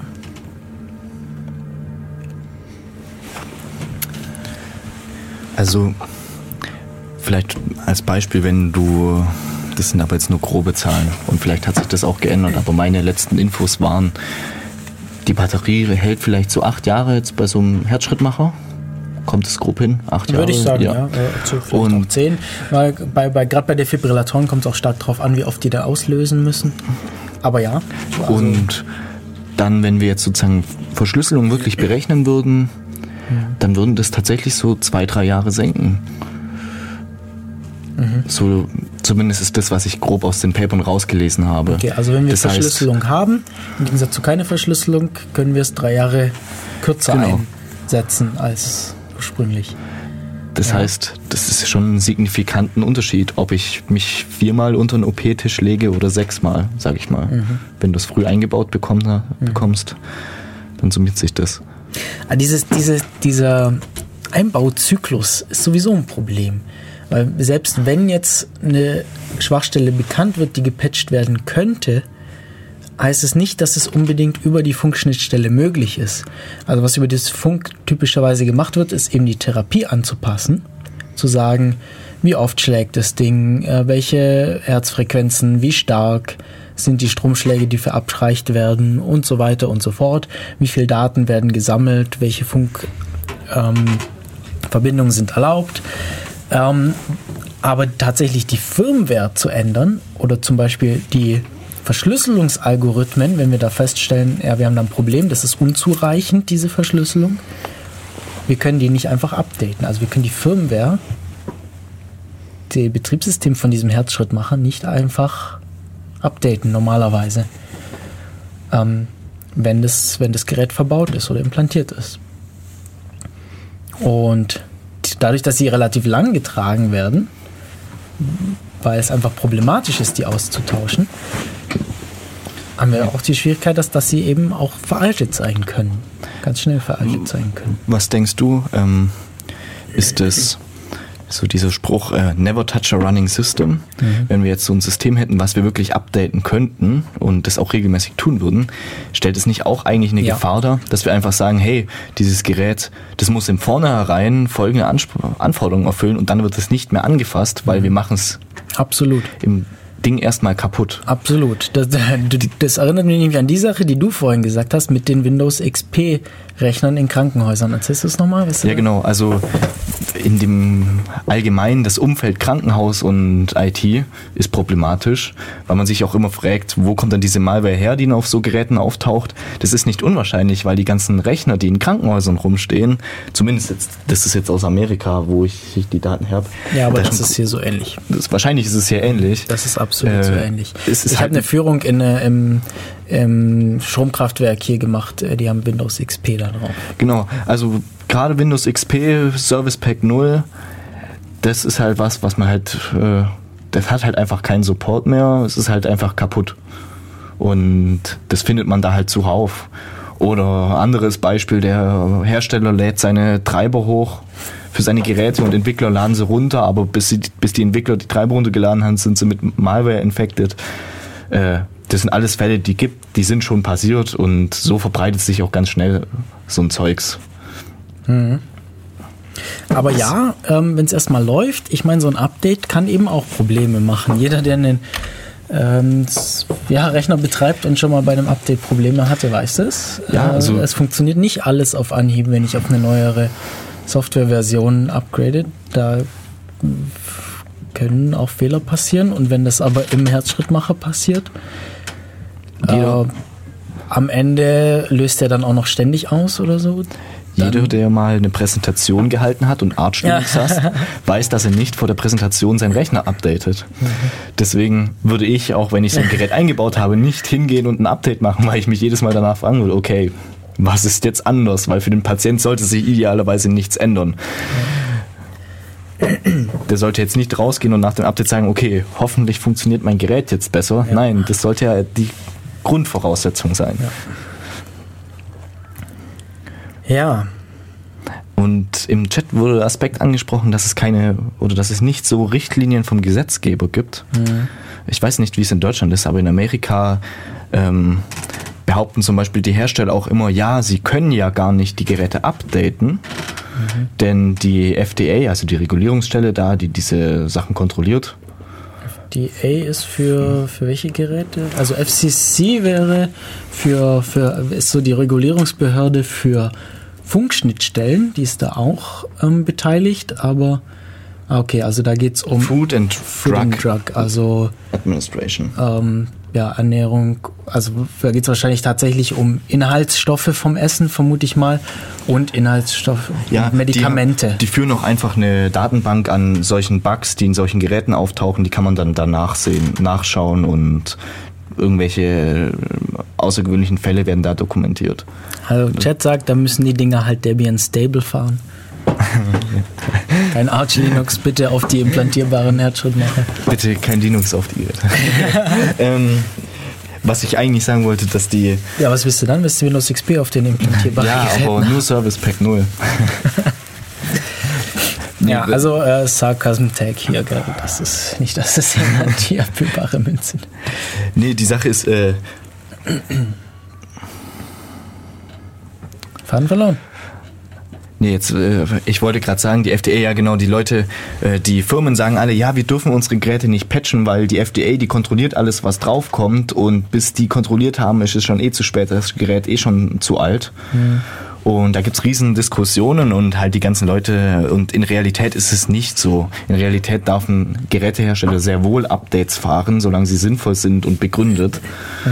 Ähm, und Aber es stimmt schon, also du kannst jetzt nicht einfach ähm, von dem Zeitpunkt, wo dir ein Fehler auffällt, bis zu dem Patch, dieser Patch muss genauso getestet werden wie die Geräte eben in der Entwicklung auch. Also da sind, da geht, vergeht sicherlich Zeit.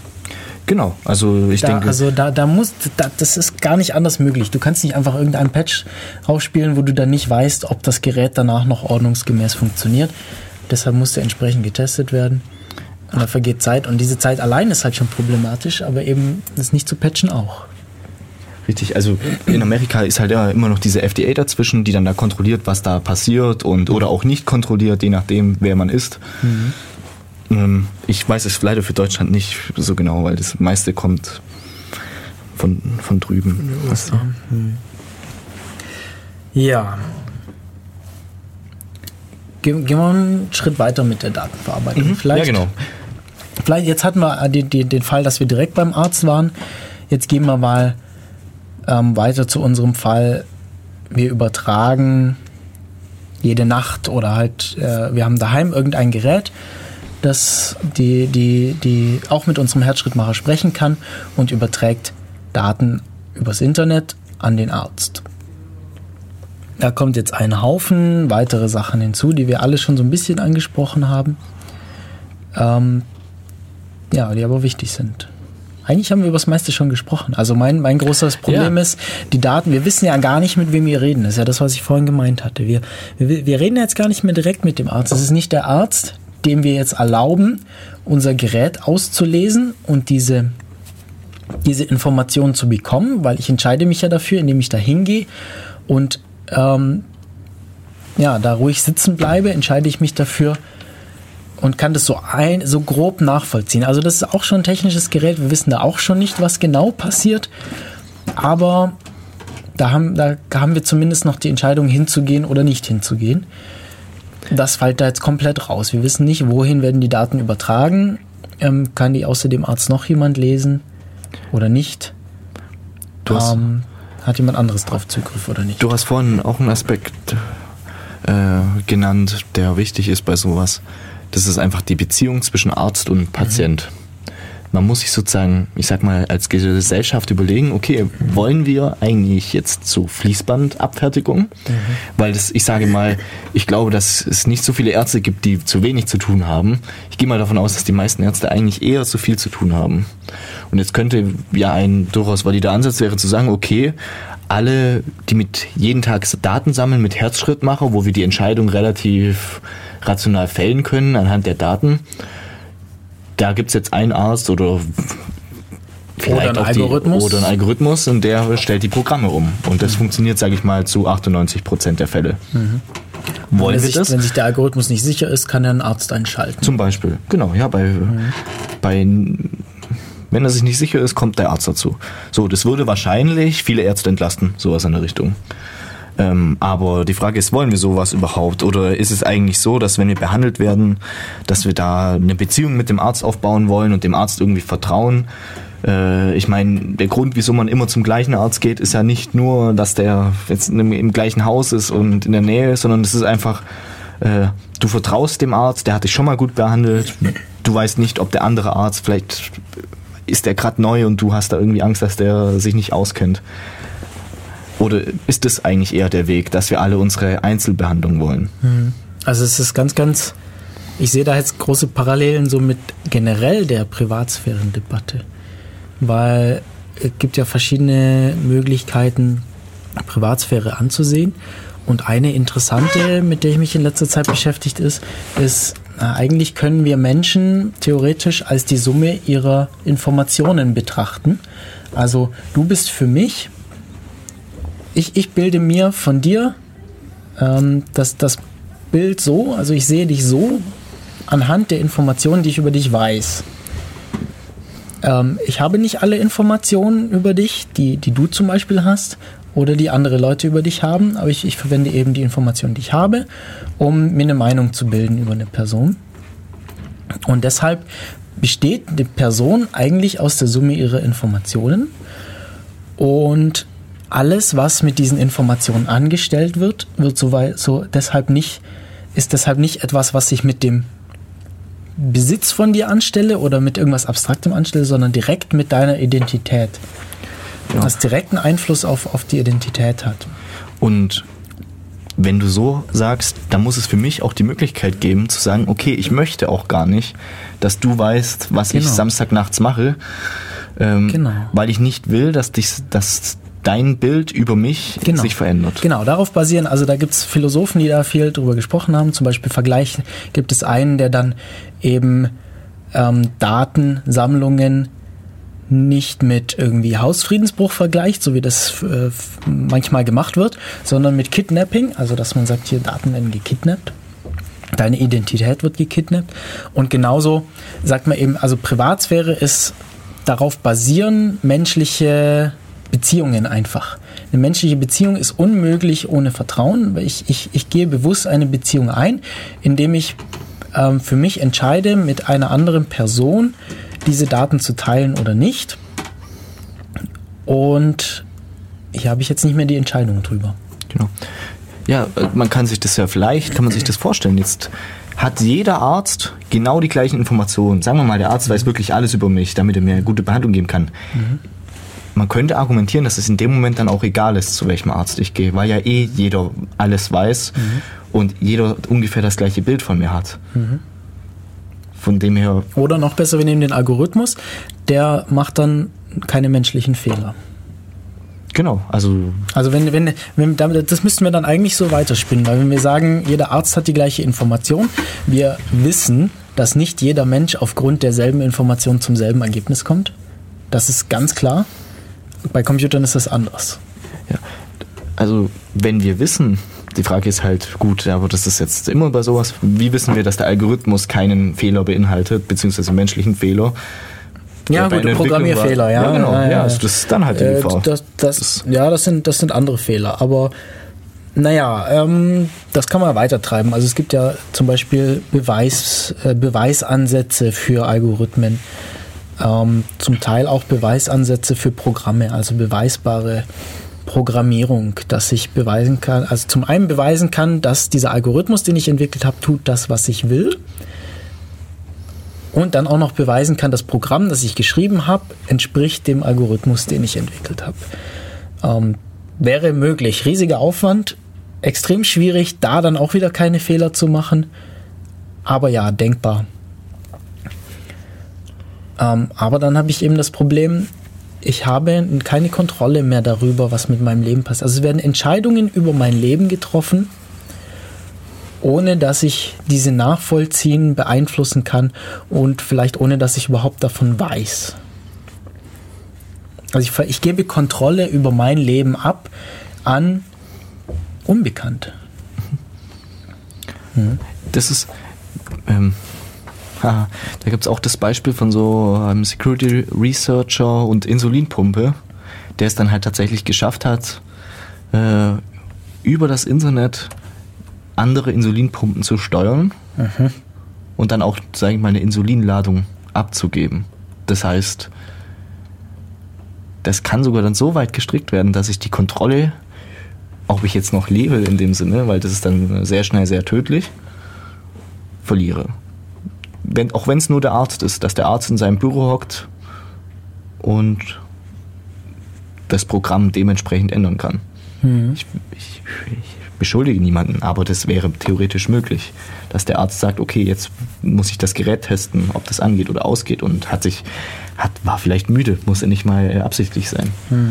Solche Sachen sind wahrscheinlich immer noch gut Man möglich. sagt ja auch, Wissen ist Macht. Und das trifft hier genauso zu. Also hat eben jemand anderes, der Arzt, äh, potenziell Unbekannte, Wissen über mich und damit auch Macht über mich.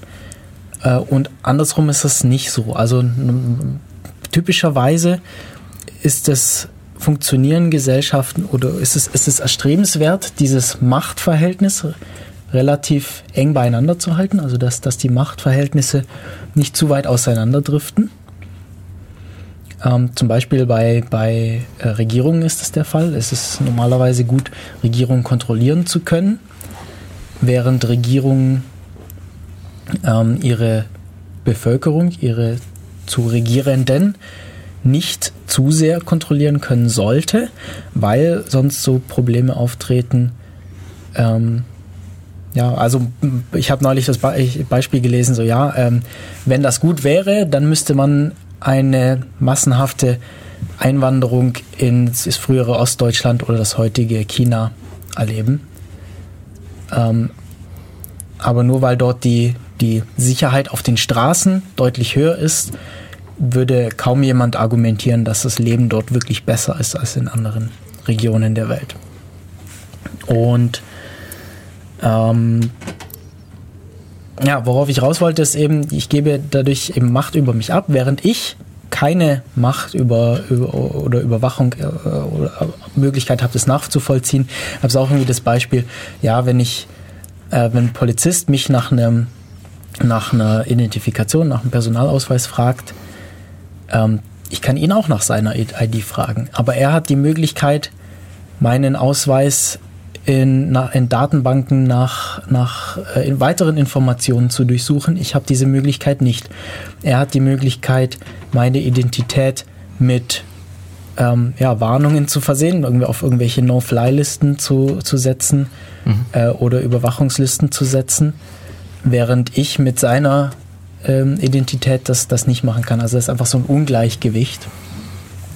Und ich glaube, dass es hier eben auch zutrifft. Wir haben das ja, also so Machtungleichgewicht.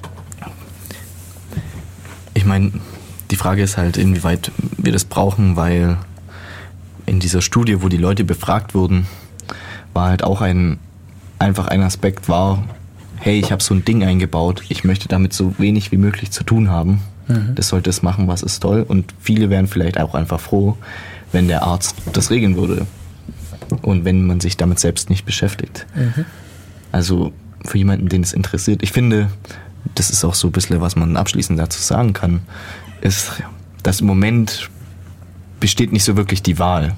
Mhm. Man kriegt es aufgesetzt, aber schön wäre es eigentlich, dass ich die Möglichkeit hätte zu sagen, hey, ich ich interessiere mich nicht dafür, ich hoffe, das Ding funktioniert, äh, mal schauen. Ich bin mir gar nicht so sicher, ob die Wahl so besteht. Ich könnte mir vorstellen, dass man zum Arzt sagen kann, schalt diese Funktion aus. Ich meine, das könnte möglich sein. Also die Geräte, die ich jetzt angeschaut habe, ist es nicht möglich. Okay. Die Sache, was ich jetzt noch sagen will, was so, was so der Weg in die Zukunft ist, es ändert sich gerade viel und viele Leute machen gerade darauf aufmerksam, unter anderem jetzt da bei dem C3, aber auch ganz viele Panels, die da zusammenkommen, wo sich eben wirklich auch Entwickler zusammensetzen und diese und die Firmen, die solche Geräte produzieren und die einfach genau das machen, was wir eigentlich gerade machen, darüber reden, was man da ändern könnte, was man verbessern könnte, was man denkt, irgendwelche Techniken Lightweight, Encryption, Sachen, die dann einfach auf der Batterie noch gut ausführbar sind. Da tut sich gerade einiges. Hm. Zumindest hatte ich so den Eindruck, als ich jetzt die Arbeit geschrieben habe. Ja, hoffentlich tut sich einiges. Ja. Ähm, ich gehe davon aus, weil äh, ich glaube, die Geräte an sich sind, sind eine sehr gute Sache. Und da ist auch noch viel Optimierungspotenzial. Und ich glaube auch, dass irgendwie einen Weg zu, zu schauen, äh, dass man Ärzte entlasten kann, indem man halt auch wirklich gute Geräte baut, die es dann ermöglichen, eine leichtere Entscheidung für den Arzt zu treffen, ja. dass solche Geräte immer noch sinnvoller werden. Mhm. Ja, dass man halt sozusagen die Wahl hätte, hey, ich, wie du es schon sagst, Geräte, wo man sagen kann, ich möchte diese Funktion nicht, ich möchte keine Base Station zu Hause, ich möchte zu dir vorbeikommen sowas in der Richtung. Hm. Wobei wir uns natürlich ganz schwer gegen Fortschritt sperren können. Also das hat sie ja gezeigt, man kann, man kann das nicht aufhalten. Ähm, deshalb ist vielleicht wichtig, ja, trotzdem wichtig, sich damit zu, zu, zu beschäftigen. Also man möchte es ja auch bequemer und besser haben, also möchte eine bessere Lebensqualität und Versorgung haben. Das ist das gleiche wie mit, mit aktuellen Cloud-Systemen. Ich habe äh, äh, dadurch, dass ich dass ich meine Daten auf Servern liegen habe, die ich von überall, wo ich einen Internetanschluss habe und was einfach mittlerweile fast überall ist, ähm, Zugriff drauf habe, die Möglichkeit habe, auf Sachen zuzugreifen, damit zu arbeiten. Das macht es wahnsinnig bequem, hat aber auch die Probleme, dass genau die gleichen wie hier, dass andere Leute darauf Zugriff haben und so weiter. Und wir haben aber die Möglichkeit, so Sachen abzusichern und trotzdem privat zu halten. Die Tendenz geht aber im Moment eher woanders hin. Und vielleicht, und das ist, glaube ich, was, worüber man viel, viel diskutieren muss, worüber man viel reden muss, diese, über diese Tendenzen, wo geht es gerade hin? Und es gibt doch auch andere Möglichkeiten. Ähm, vielleicht sollten wir die ein bisschen besser ausnutzen. Und ja, wollen wir damit abschließen? Ja, genau. Also grundsätzlich muss ich sagen, als ich mich damit beschäftigt hatte, davor hatte ich gedacht, ja, da wird irgendwie so ein gewisser äh, Standard sein. Aber es ist eigentlich erschreckend. Oder es war erschreckend, am Ende gut, äh, es wird besser. Was eigentlich alles ging, was es schon für Fälle, Fälle gab, das kriegt man gar nicht so mit. Mhm gerade mit diesen äh, Pumpen, die äh, falsche Beschriftungen hatten und allem. Äh, das ist schon interessant. Und auch ganz viele Geräte waren einfach bis vor fünf Jahren, da war überhaupt keine Verschlüsselung. Da, da hat man einfach gesagt, ja gut, das wird schon kein Jucken. Äh, das ist schon erschreckend. Und es wird besser. Ja, hoffen wir. Ja. Ähm, wir. wir. müssen aber weiter darüber reden und uns damit beschäftigen, weil sonst wird es höchstwahrscheinlich nicht besser. Und kurze Werbung noch.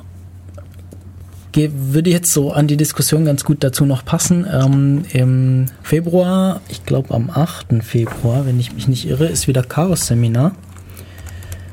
Äh, ich schaue mal kurz, was der Kalender dazu sagt. Februar, genau, Montag, der 8. Februar, zweiter Montag im Monat, Chaos-Seminar zum Thema Privatsphäre. Ähm, genau solche Diskussionen kommen da nochmal vor. Wenn das interessiert, vorbeikommen oder die Videoaufzeichnung anschauen ulm.ccc.de und dann nach Chaos Seminar suchen. Da gibt es die entsprechenden Infos dazu. Ähm, halten werde ich das. Äh, ich hoffe, dass viele Leute kommen und sich beteiligen. Ich denke, das wird, wird eine spannende Diskussion auch, kann ich mir vorstellen. Ich freue mich drauf und damit würde ich sagen, verabschieden wir uns. Vielen Dank, Niklas, dass du dir die Zeit genommen hast und äh, dich auch bereit erklärt hast, über das Thema zu reden. Ja, obwohl ich schon viel gearbeitet habe, auch für dich. ja, ähm, genau. Und dann bis zum nächsten Mal bei Def Radio. Und wir müssen Sie noch ansprechen. Letztes Mal, als ich die Sendung hier angekündigt habe, hatte ich ein anderes Thema angekündigt. Das mussten wir leider verschieben. Ich war letztes Mal so froh, dass wir schon ein Thema für die nächste Sendung hatten. Das ist also enthusiastisch angekündigt. Ähm, jetzt war es doch ein anderes. Ähm, sorry dafür. Das nächste kann ich euch auch noch nicht ankündigen. Aber die Smartwatches kommen auch noch. Bald. Oh. Irgendwann. Vielleicht, vielleicht auch nächstes Mal. Müssen wir mal gucken, wie wir das hinkriegen. Naja. Bis dann. Wir waren Def Radio, Studio Niklas und Matu. Äh, viel Spaß beim weiteren Radio hören und mit weiteren Podcasts, Videos und so weiter. Bis dann, ciao. Ciao.